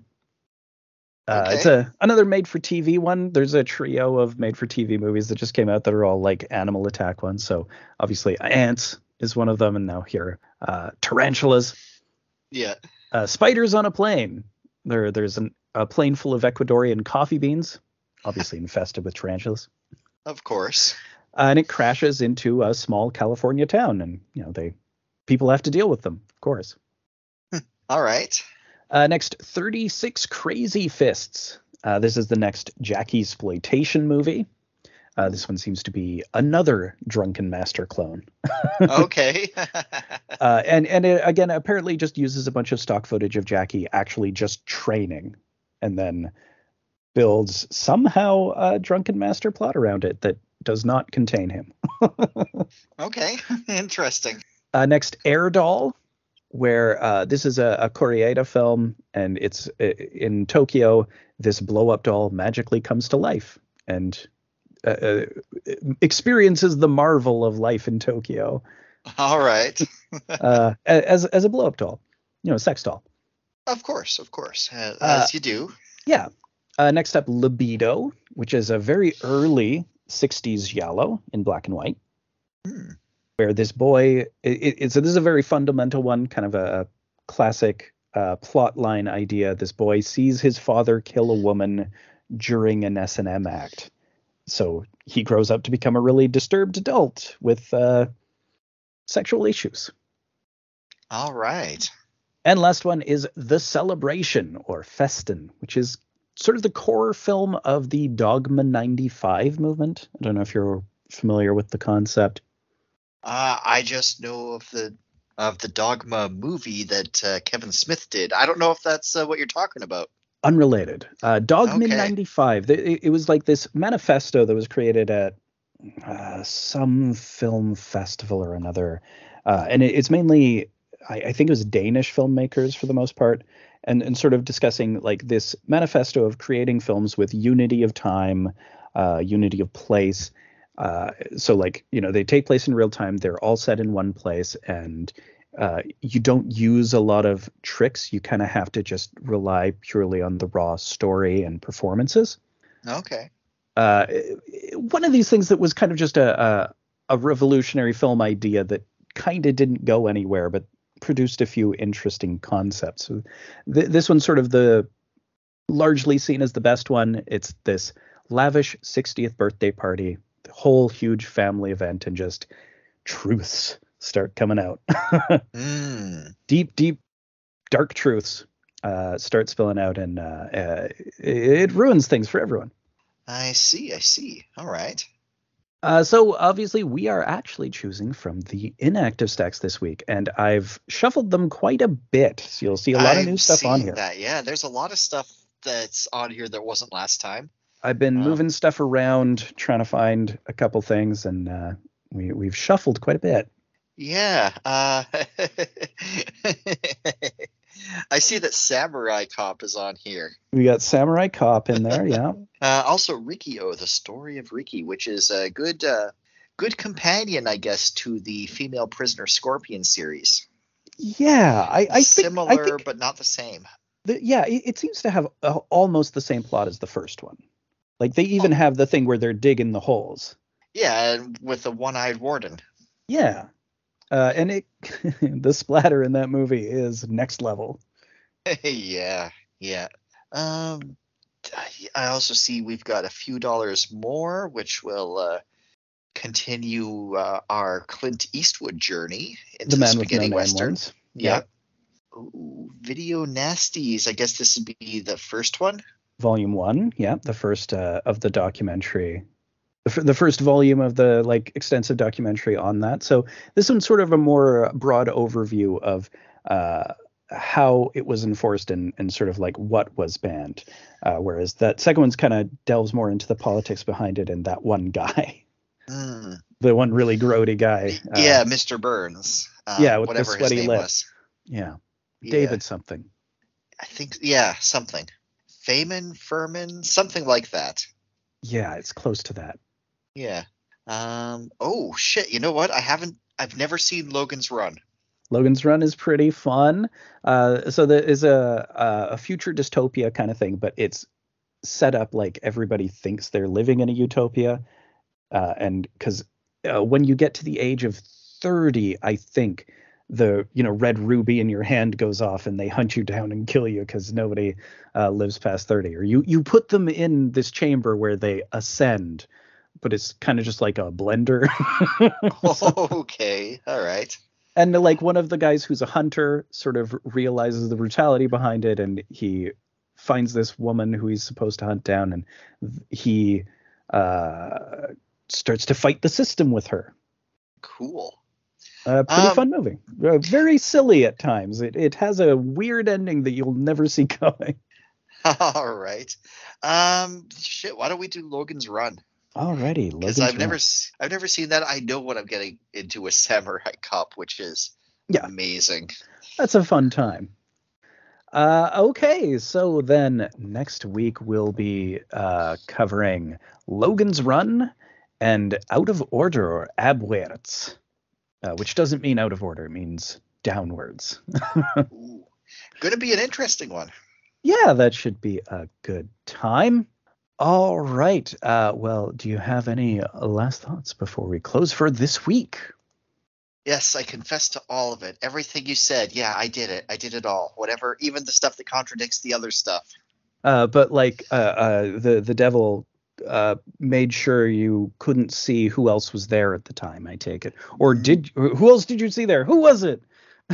I saw. Oh, oh, you know who I saw? I saw the guy who gave me the wrong change at McDonald's. He, he was there. Yeah, that guy. ooh, yeah. I mean, he's, And the, and the person who cut me cookie. off when I was driving, he's Yep. a witch too, or definitely she, witch. Yeah. whoever. That that person. I got their license plate number. Yeah. Well, we'll we'll we'll report them to the Inquisition DMV. Oh my god, that sounds like the. That's gonna Isn't be that the worst. hellish? That's like the worst combination of things anyone's ever put together. Ah, All right. Uh, thanks everyone so much for listening and